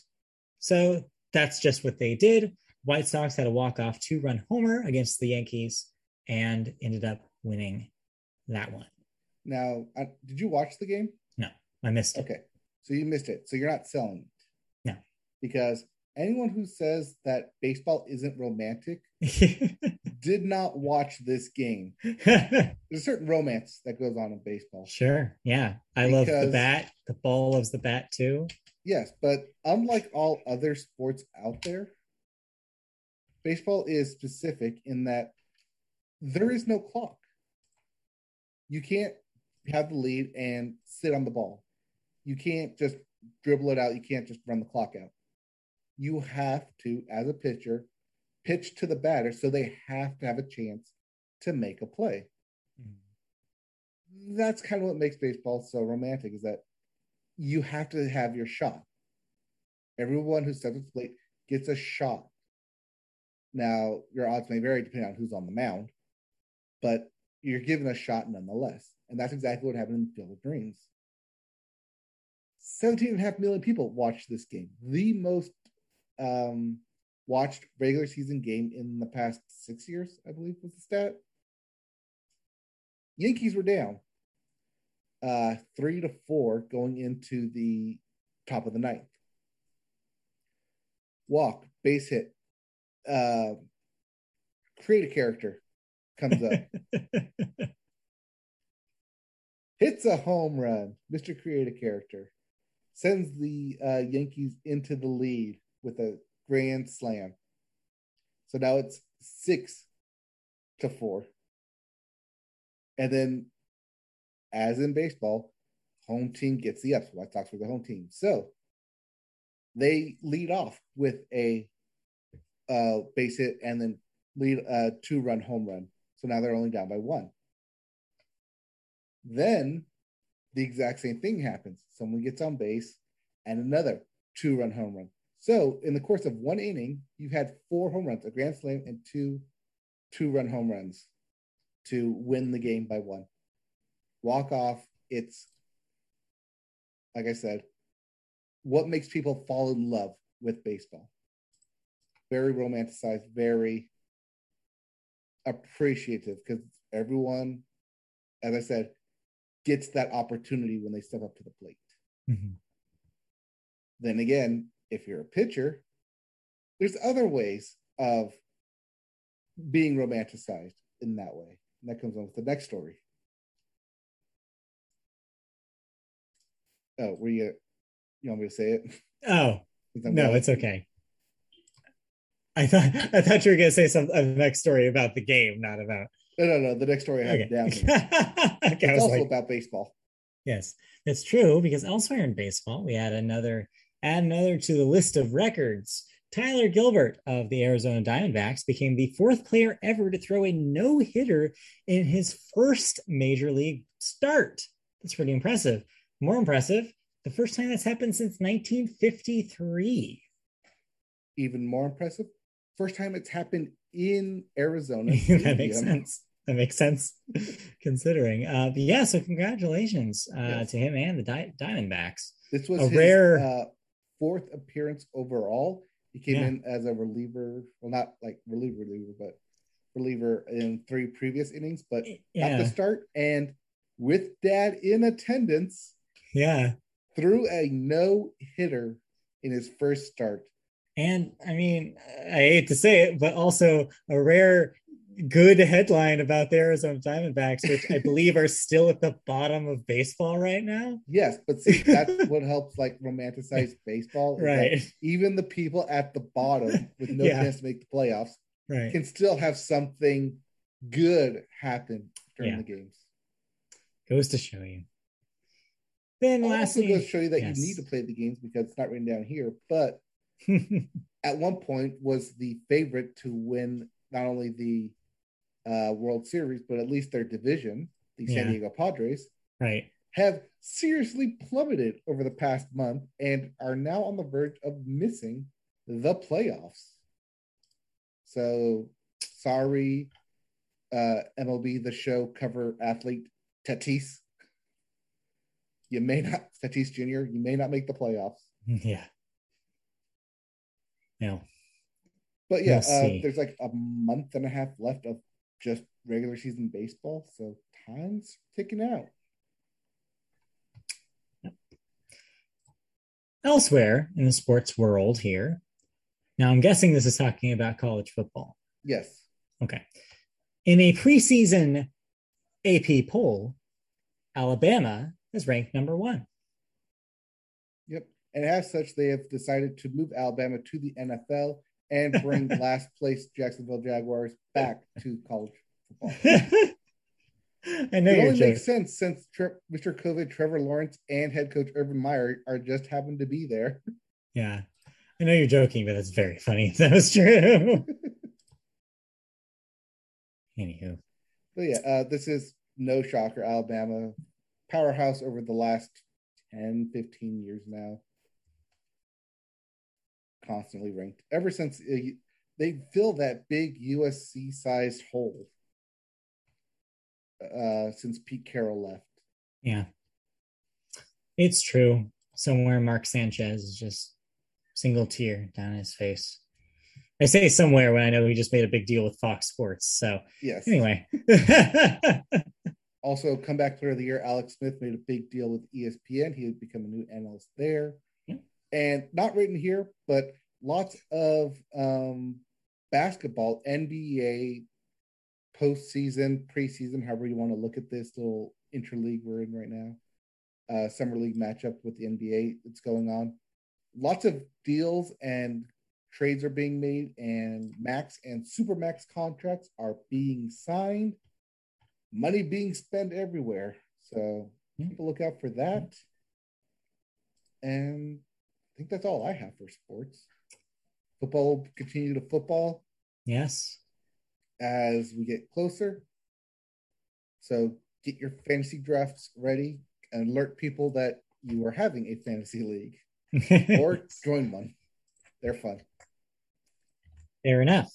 Well, we move out of sports into a story that's actually related to something we just talked about in the sports corner. If you build it, will they watch?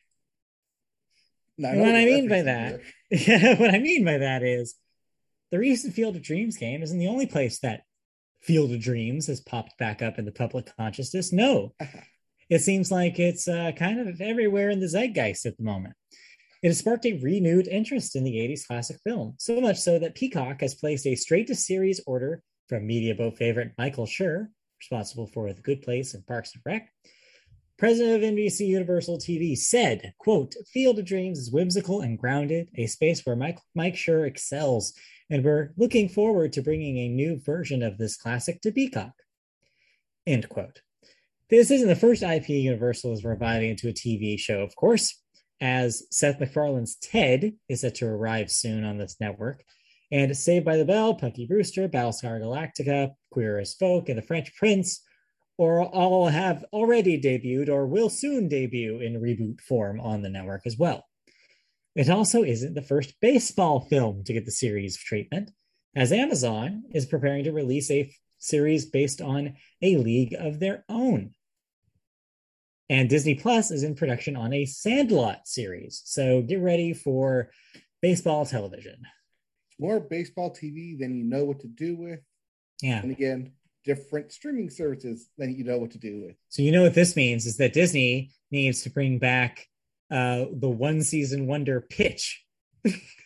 From Fox, Yeah, do you remember Fox's pitch? yes, about the female MLB star. Yeah, this is the That lasted time. One season. They were just way too early with it. Bring back pitch. That's my pitch. Put it where it bel- always belonged. Yeah. On FX and Hulu. Exactly. Yes. I think it is on Hulu. anyway, so yeah, there you go. More uh, Field of Dreams, more baseball shows. Uh, yeah, sure. Why not? People will watch them. I mean, it does hit that right nostalgia place, and then also, it's Field of Dreams. It's a, I mean, it was literally an instant classic when it came out, like Best Picture nominated, Best Script nominated, Yeah. Oscar nominated, and then every now and then when they bring it up, they find wherever Kevin Costner is out in like Yellowstone or whatever, Yeah. bring him back in to reprise his role, saying, oh, "Hey, Man, we're doing another Field of Dreams thing. Sure. Come on over, He'll do it. keep you employed." Hmm. All right. Michael let's move- Yeah. Should good pick. A good pick for that, I think. Yeah.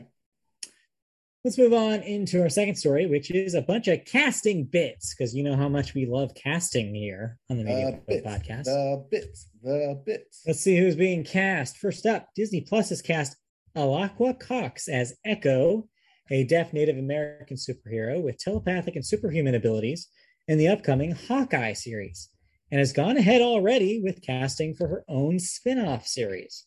So look forward to that. Yep, they're looking to fill out the remaining cast for that spin-off on Disney Plus. Yeah. Meanwhile, the Avatar The Last Airbender live action series, which I believe is over on Netflix, Yes, has confirmed its series regulars as Gordon Cormier, Gabby Duran, and the Unsittables. I don't know what he is in that, and I don't know what that is, but apparently that's what either, he's from. That's a thing. And Kiawentiio, that's one name from something called Beans. It's something called Beans. Ian Ousley from something called Physical, That is Apple TV Plus's Ah. physical. and Dallas Liu from PEN15. That's Hulu PEN15. So there you go. Uh, I don't know who those people are, but I'm guessing they're children because Avatar is about children. Yes, uh, Yes. ranges between ages 13 and 16. So these are part of the fresh young newcomers list that we talked about last week. Yes. Next bit here Adventure Time is getting yet another spin off, this time with the gender swapped characters Fiona and Cake from a season three episode back in 2011. They would become occasionally reoccurring episodes throughout the series as it went on as well. Um, the spinoff will have it it will be uh, be um, a 10 episode series for HBO Max. So there you go. Yep. Uh, yet another spinoff casting. I believe they're having some of the original uh, Adventure Time people. One of them, uh, I think the storyboard artist being yes, Adam Muto is yep. working on this. Uh, long time Adventure Time person. So there you go. Mm-hmm. Meanwhile, Ryan Murphy is on the hunt for casting his newest projects American Love Story, which is about JFK Jr. and Carolyn Bessette Kennedy, American Sports Story, which is about Aaron Hernandez, and the next installment of American Crime Story about the Studio 54 Club in Manhattan during the 1970s. Uh, yeah. You remember Aaron Hernandez, right? Vaguely. The one, who, the Patriots tight end who went to jail for murdering someone? Right. And then they brought in Gronk and won three titles. yeah, yeah. I bet the Patriots would like to forget him as well. so yeah, um, we'll probably find out more casting news about those soon. Um, this is also FX kind of doubling down on that American yes. blank story kind of right. anthology series from. It's smart. Murphy. If it works, it works, right? I mean, the recent trailer for American Crime Story Impeachment came out about yes. uh, Bill Clinton, Clive Owen as Bill Clinton during the impeachment trial. So that trailer looked pretty good. I'm excited. Yeah. Next up, me over at Peacock, the MacGruber series is being cast. They've added Billy Zane, Joseph Lee Anderson, and Tiffany, uh, Timothy V. Murphy as recurring, ro- recurring roles who will star alongside Will Forte, Kristen Wiig, uh, Ryan Phillippe, and Sam Elliott, as well as Laurence Fishburne. So that's getting if to be Billy a killer Zane cast. Not playing the overall villain. I don't know what they're doing. I mean, we'll find out. I guess it'd be neat if they didn't. That'd be really funny. And then lastly, in casting bits, this is more of a anti-casting as it's someone leaving um, Chloe Bennet has exited the Powerpuff Girls project on CW following the pilot reshoots because of scheduling conflicts that forced her to exit. So, not necessarily a creative decision, but she just can't do it because of another show. So, her role will be recast. And you could argue that she is the main role as she played Blossom. Yeah. So or was poised to play Blossom. They're going to need show. a new Blossom for the Powerpuff Girls, but I don't think that would be too hard to find. I think uh, Mayim Bialik is available for cast to play I, Blossom. I think she's a little uh, aged out at this point. I'm saying she has years of experience playing Blossom. Playing a Blossom, yeah, that's true. Ha ha. All right, let's move on. Uh, you watched a bunch of TV. I watched a couple of television shows. Um, what do we want to talk about first? Uh, do you want to talk about the new stuff or the finale stuff? Oh, geez, I don't know. There's so much. Let's talk about Ooh. the new stuff then, shall we? Let's just go right. in order as we have it here. And sure. we're going to start with the show that Peacock keeps trying to advertise to me. So I eventually caved in because I have Peacock and uh-huh. watched Doctor Death. What is Doctor Death?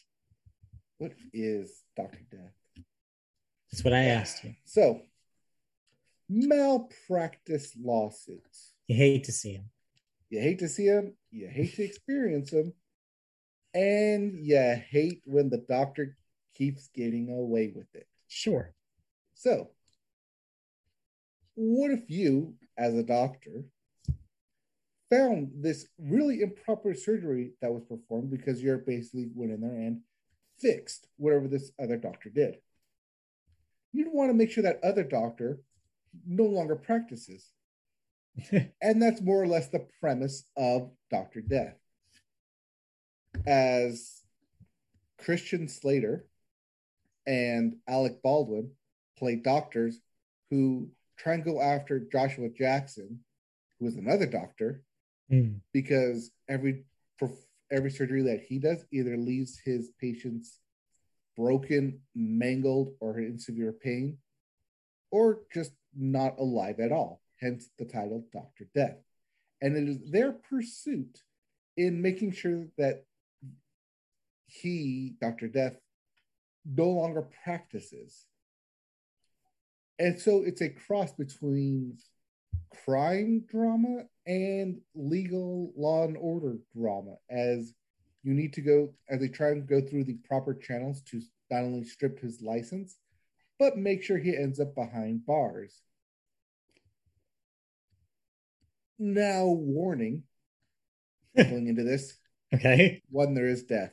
Two it is told out of order. There's a lot of flashbacks and flash forwards around in the series. So as you get more into it, it can get a bit confusing trying to figure out where we are at what timeline and what in the story, mm-hmm. Which both helps and hurts its story because then you're like, oh wait, we already saw this. Oh, this is just this scene from a different perspective, or oh, that's how this ended up happening.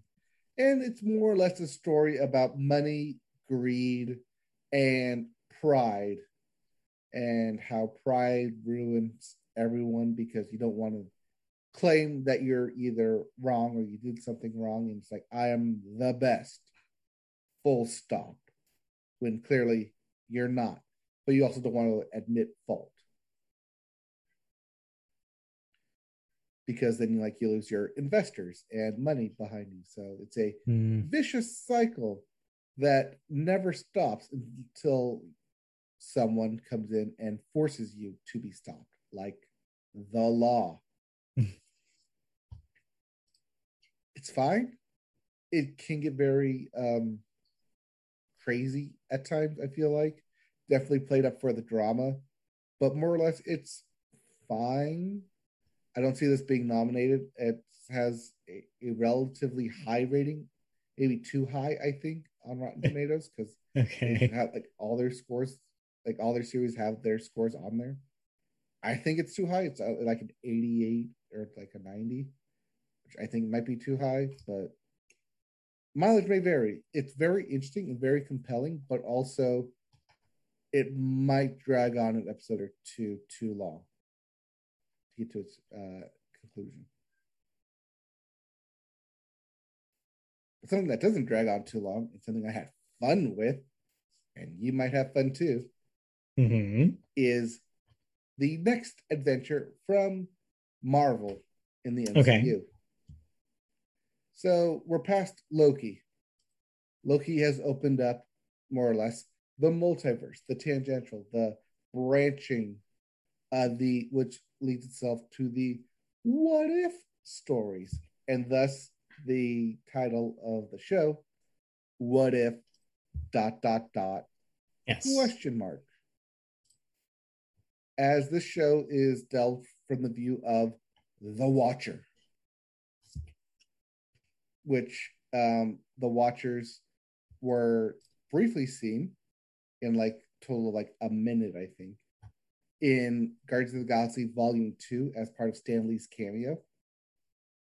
If you remember that part, um, where Stan Lee is talking to the Watchers, those are the Watchers who watch over everything but don't interfere.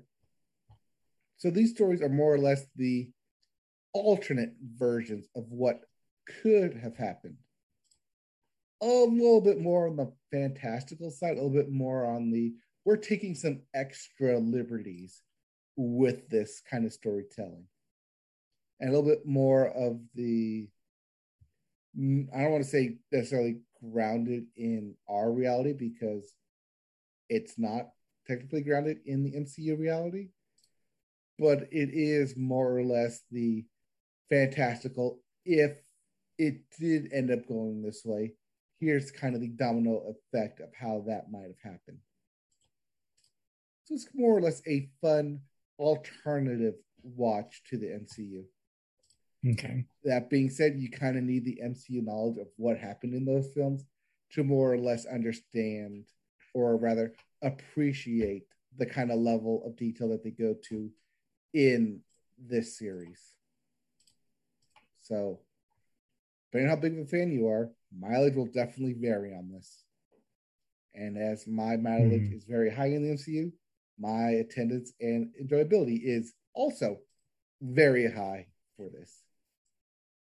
But like I said, depending on your level of MCU enjoyment Sure. or interest, or for that lack thereof, knowledge of the films, it can be very mileage may vary.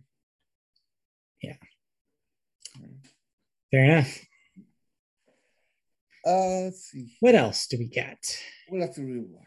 Oh yeah. So I briefly brought up that I was watching Bridgerton.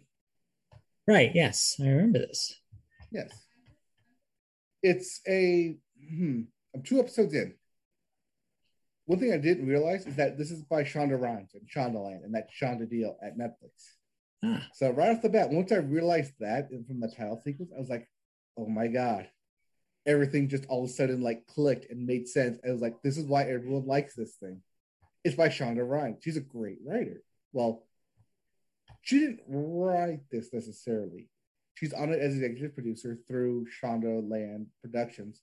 She's not even the showrunner or created by, but she does production and thus kind of gets the top billing credit because hey, she's the big name that's going to draw you to it. So it's more or less good. I can see why people like it.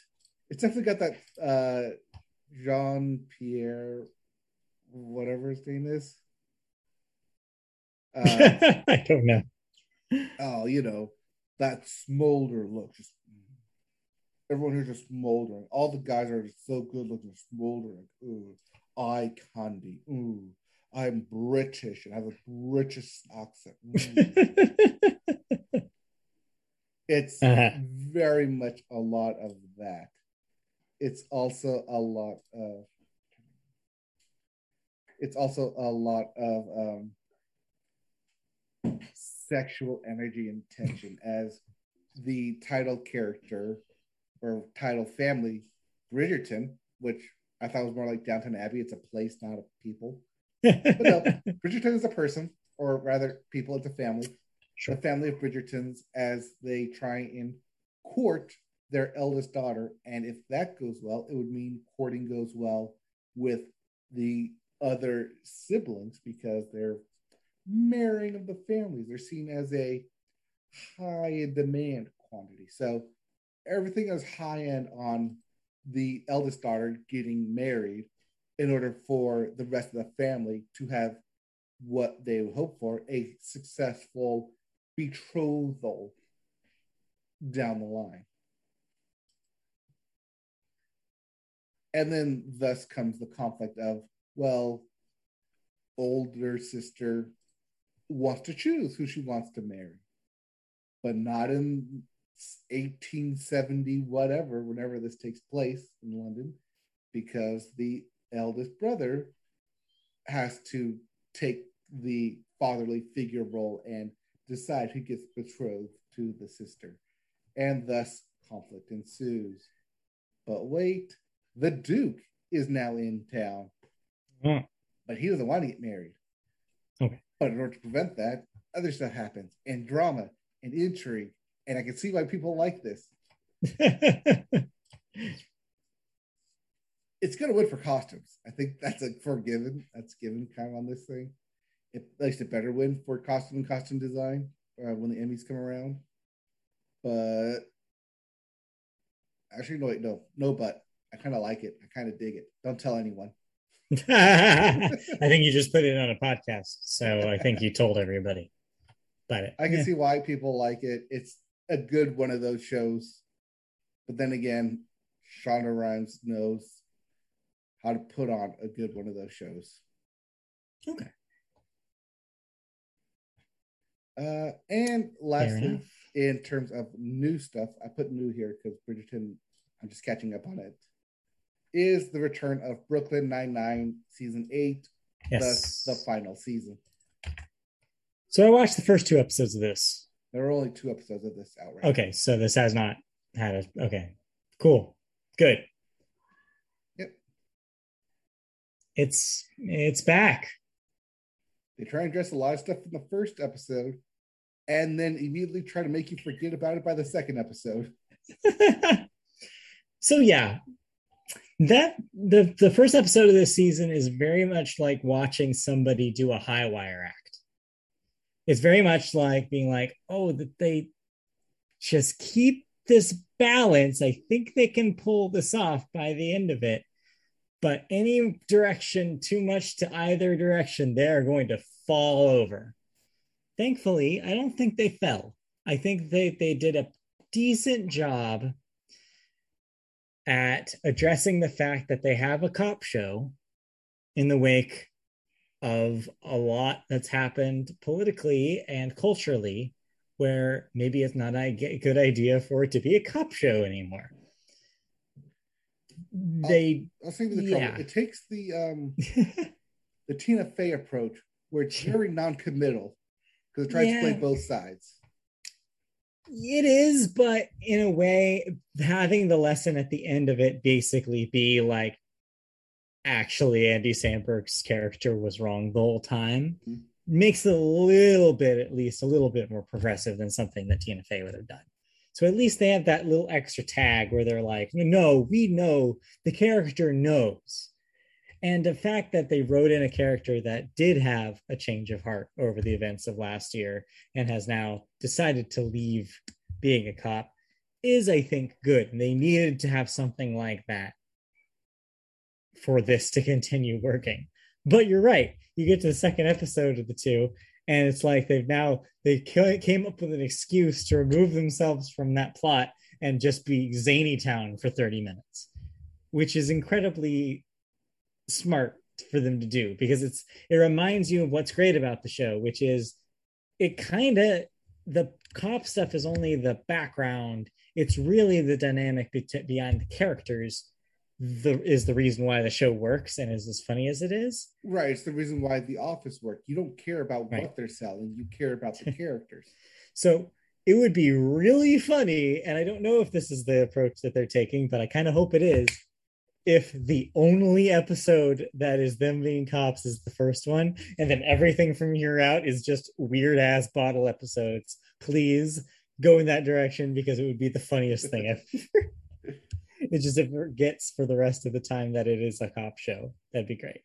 Now I'm not sure if they can do that because uh Pontiac Bandit, I think, will make a return. okay. So there must be at least some cop duties, but I think it is funny how quickly they pivoted from the second episode to we're out of doing cop uniform stuff. Yeah. But yeah, like I said, we're only two episodes in.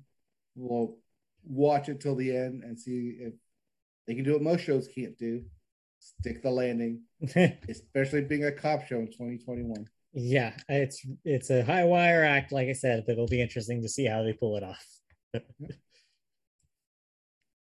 All right. Now we have some season finales we sure about. do.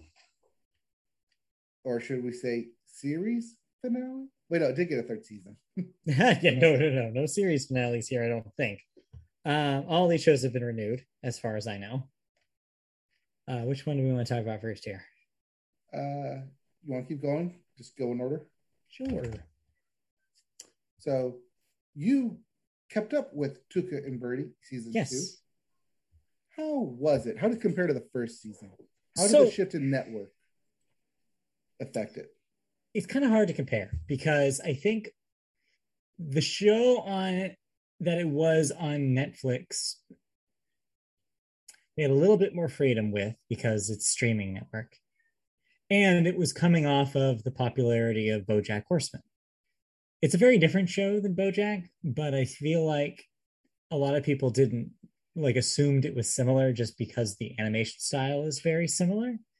But the two things are pretty different in the way that they approach storytelling and aesthetics. Like Tuca and Bertie is a more inventive show. It's a more like experimental show animation wise it does a lot of crazier things with the world that it's in and it's emotional but different uh, it's emotional in a different way than bojack is bojack's very much about about questions about depression and alcohol, alcoholism and drug abuse it's very serious and and when it talks about its deep like like emotional subject matter.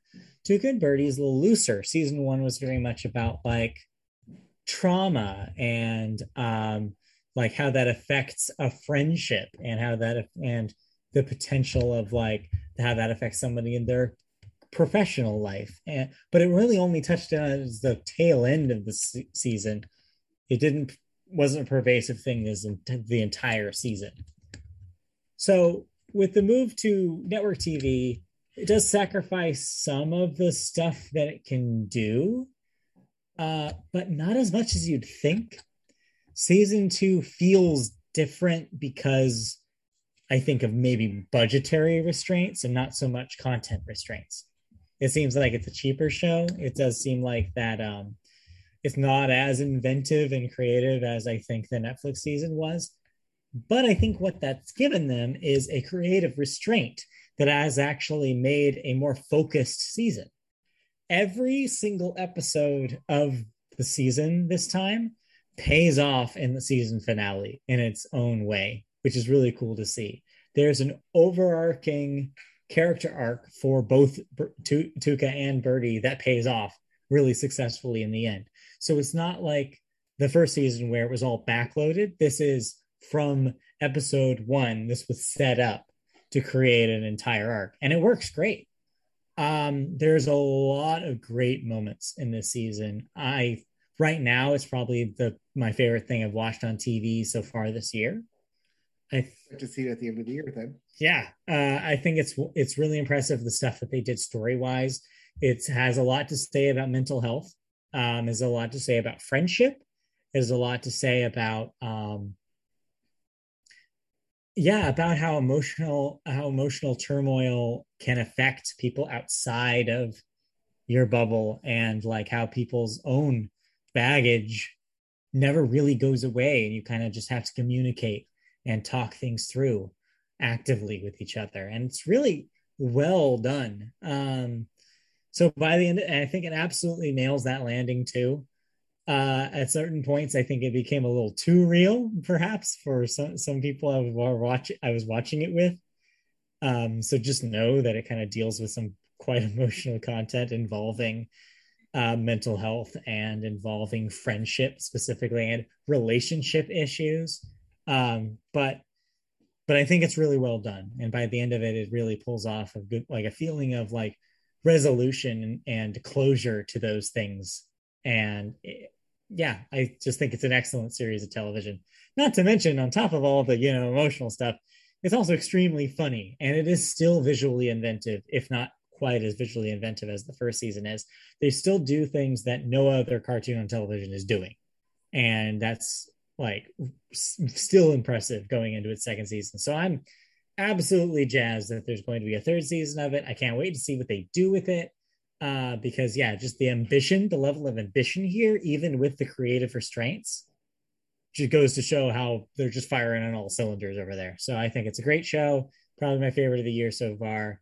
Uh, check it out if you haven't yet. It can maybe harder now that it's a Cartoon Network property, but maybe they'll be nice and put it on uh, HBO Max uh, by the end of the year. I think it really deserves it. And have people catch up with it. Yeah, I think so. So you think, even though it was a hindrance being on network, it actually helped the story?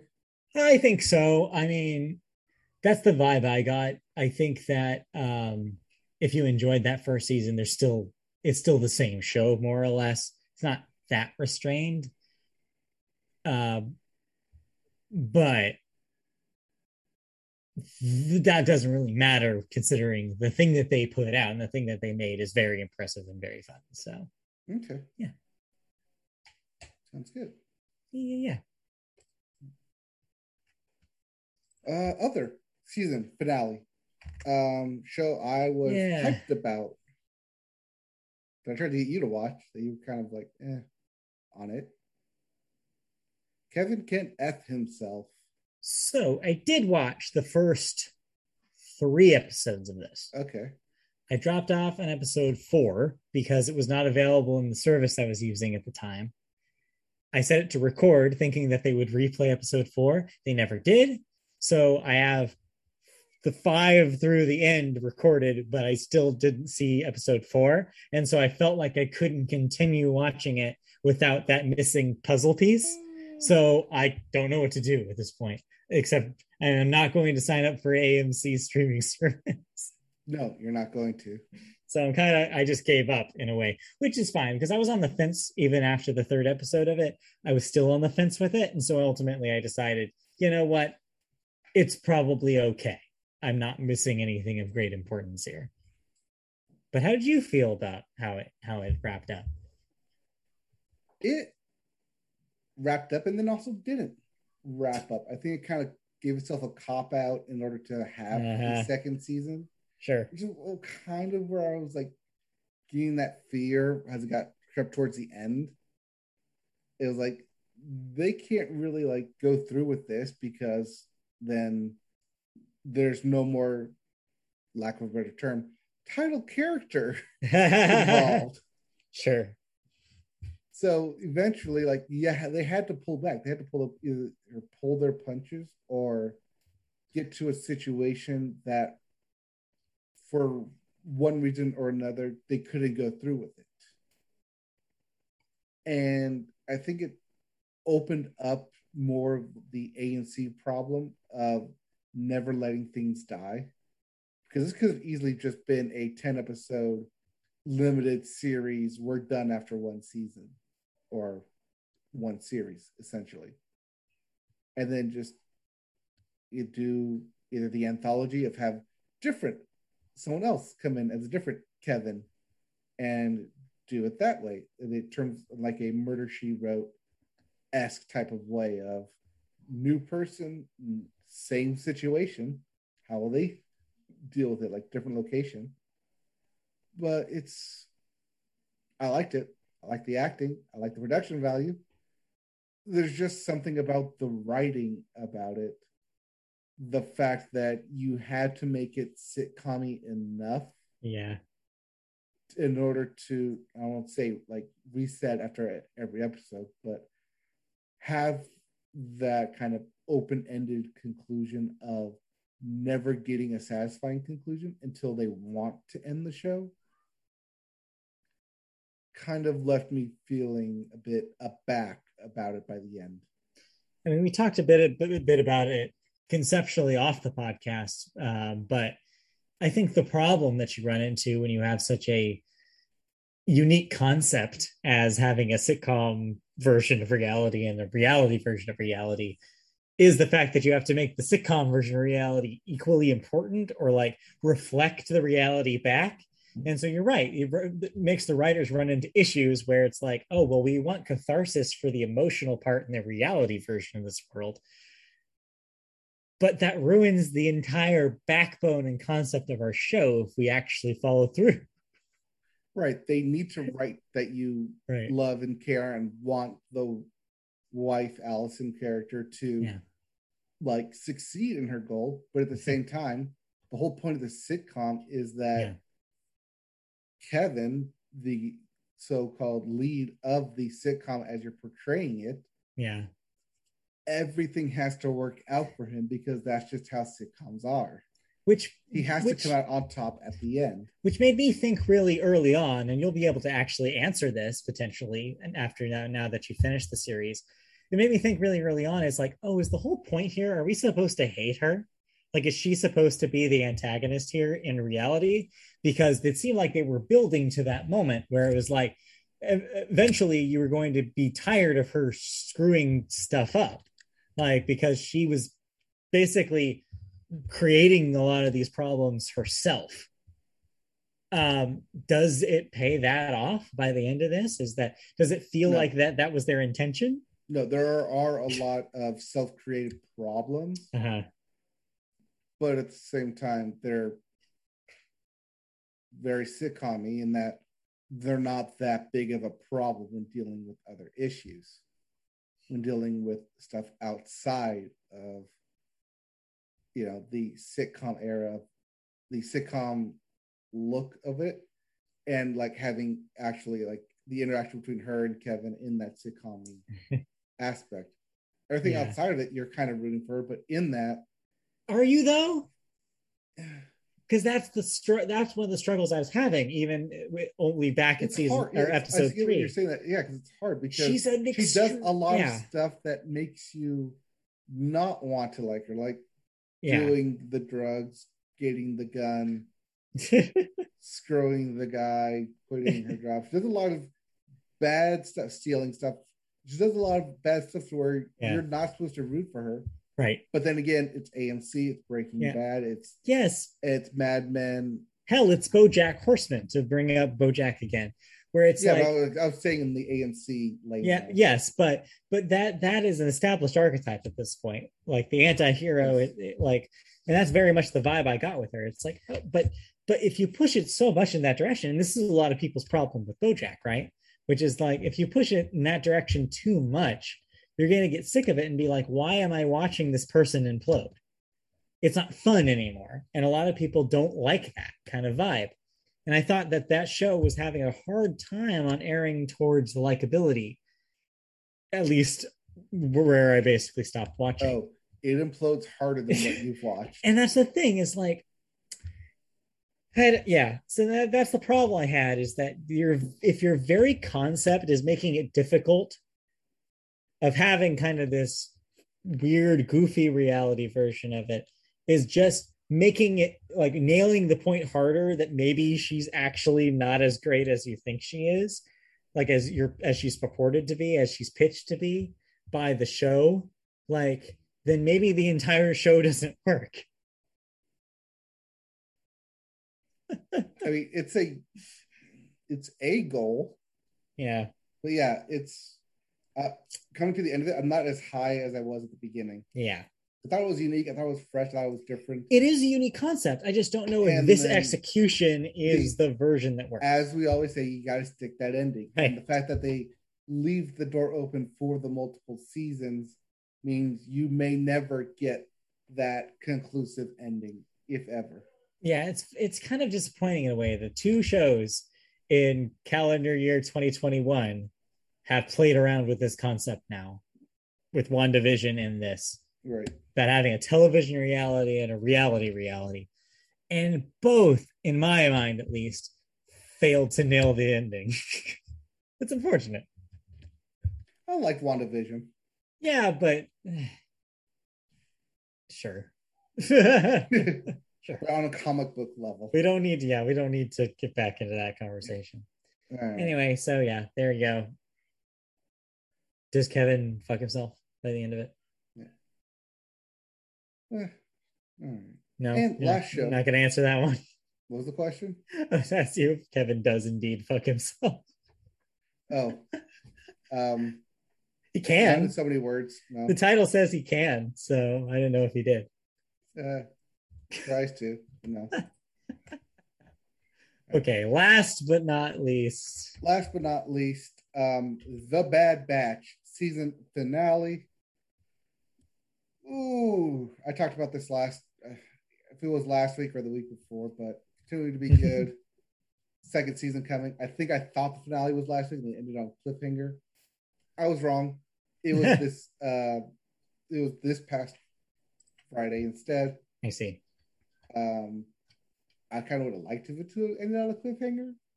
oh But well. then again, well, the reason I thought that is because they shot the episode and then they said season two coming. I was like, oh, that's it then. No, there's a extra episode after that, so fair enough not quite the cliffhanger that I expected, but still one nonetheless. My notes are still the same. It's still a really good show. It's still good for uh, Star Wars fans to have this.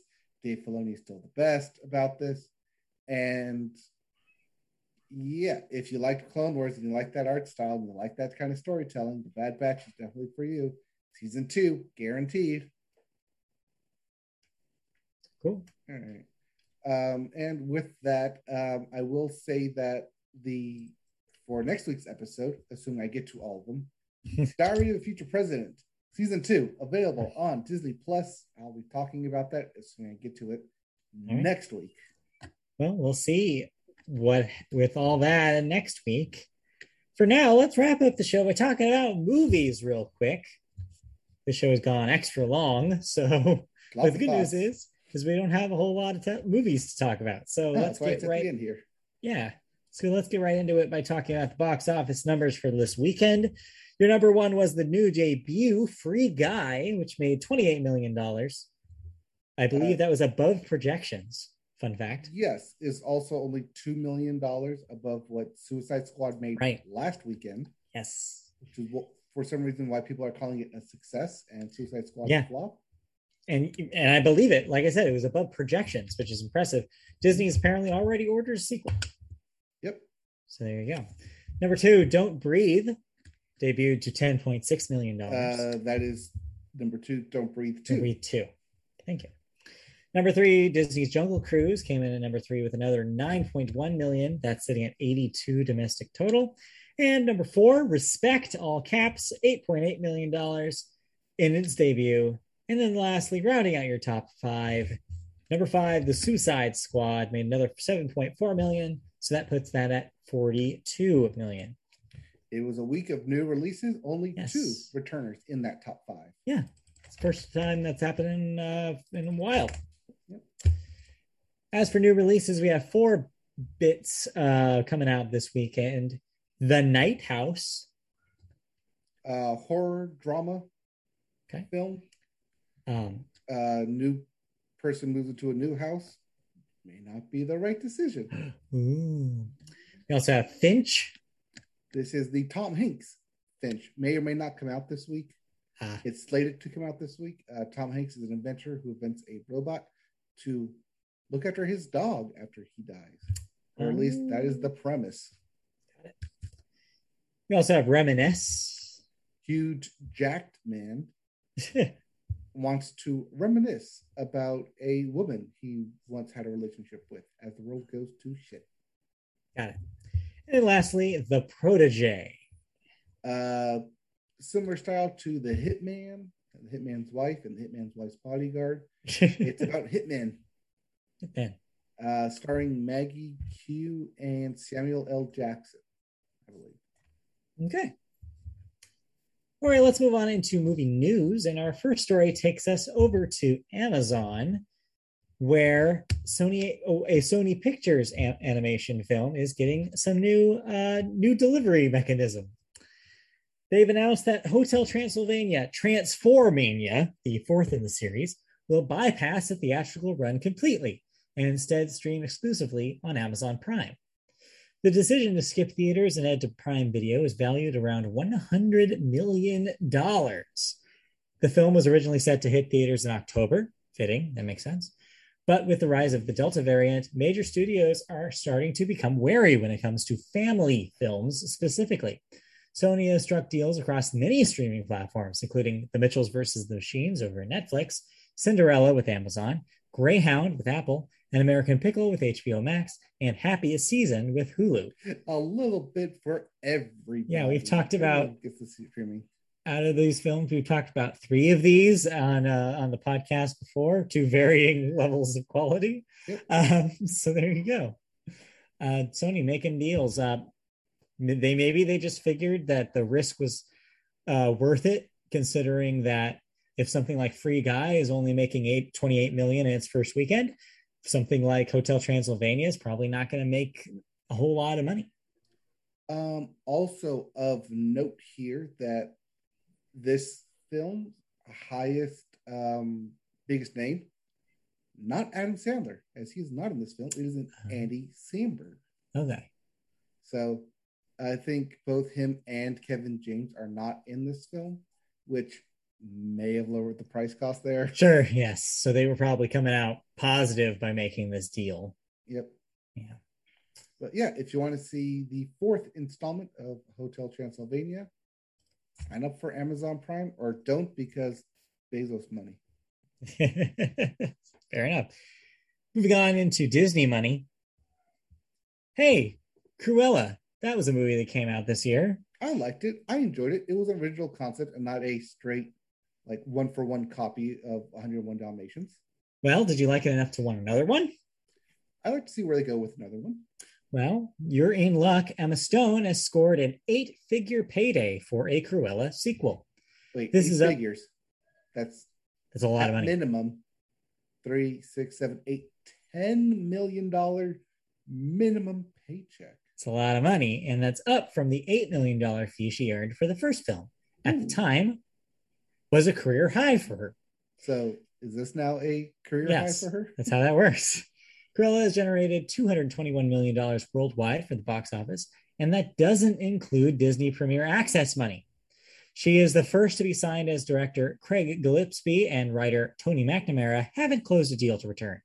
Production won't begin on a sequel until mid next year at earliest, so don't expect a Cruella 2 until 2023 At the earliest. at the earliest. Um, that is assuming that they do bring back Craig Gillespie and Tony McNamara. May have other ones. People jump on board. But hey, I liked Cruella. Sure. That was a surprise for me. I liked it.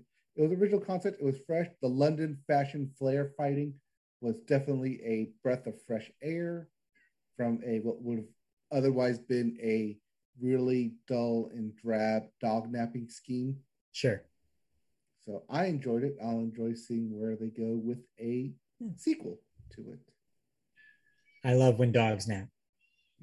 And uh, speaking of sequels and Disney, breaking news as of like three hours ago, like literally right before we started this podcast, Uh-huh. Sam Wilson, Anthony Mackie, Falcon. Well, sorry, he's no longer Falcon. Captain America. Captain America. Yeah. From Falcon and the Winter Soldier. The Captain America has signed a deal to star in a Captain America America America 4 picture film. No idea when that will come out. Earliest is probably 2023. But Anthony Mackie has signed on to play Captain America in an upcoming film. More or less, I would like to see other people from Falcon and Winter Soldier jump aboard that train as well. But Anthony Mackie making Captain America money now. Cool.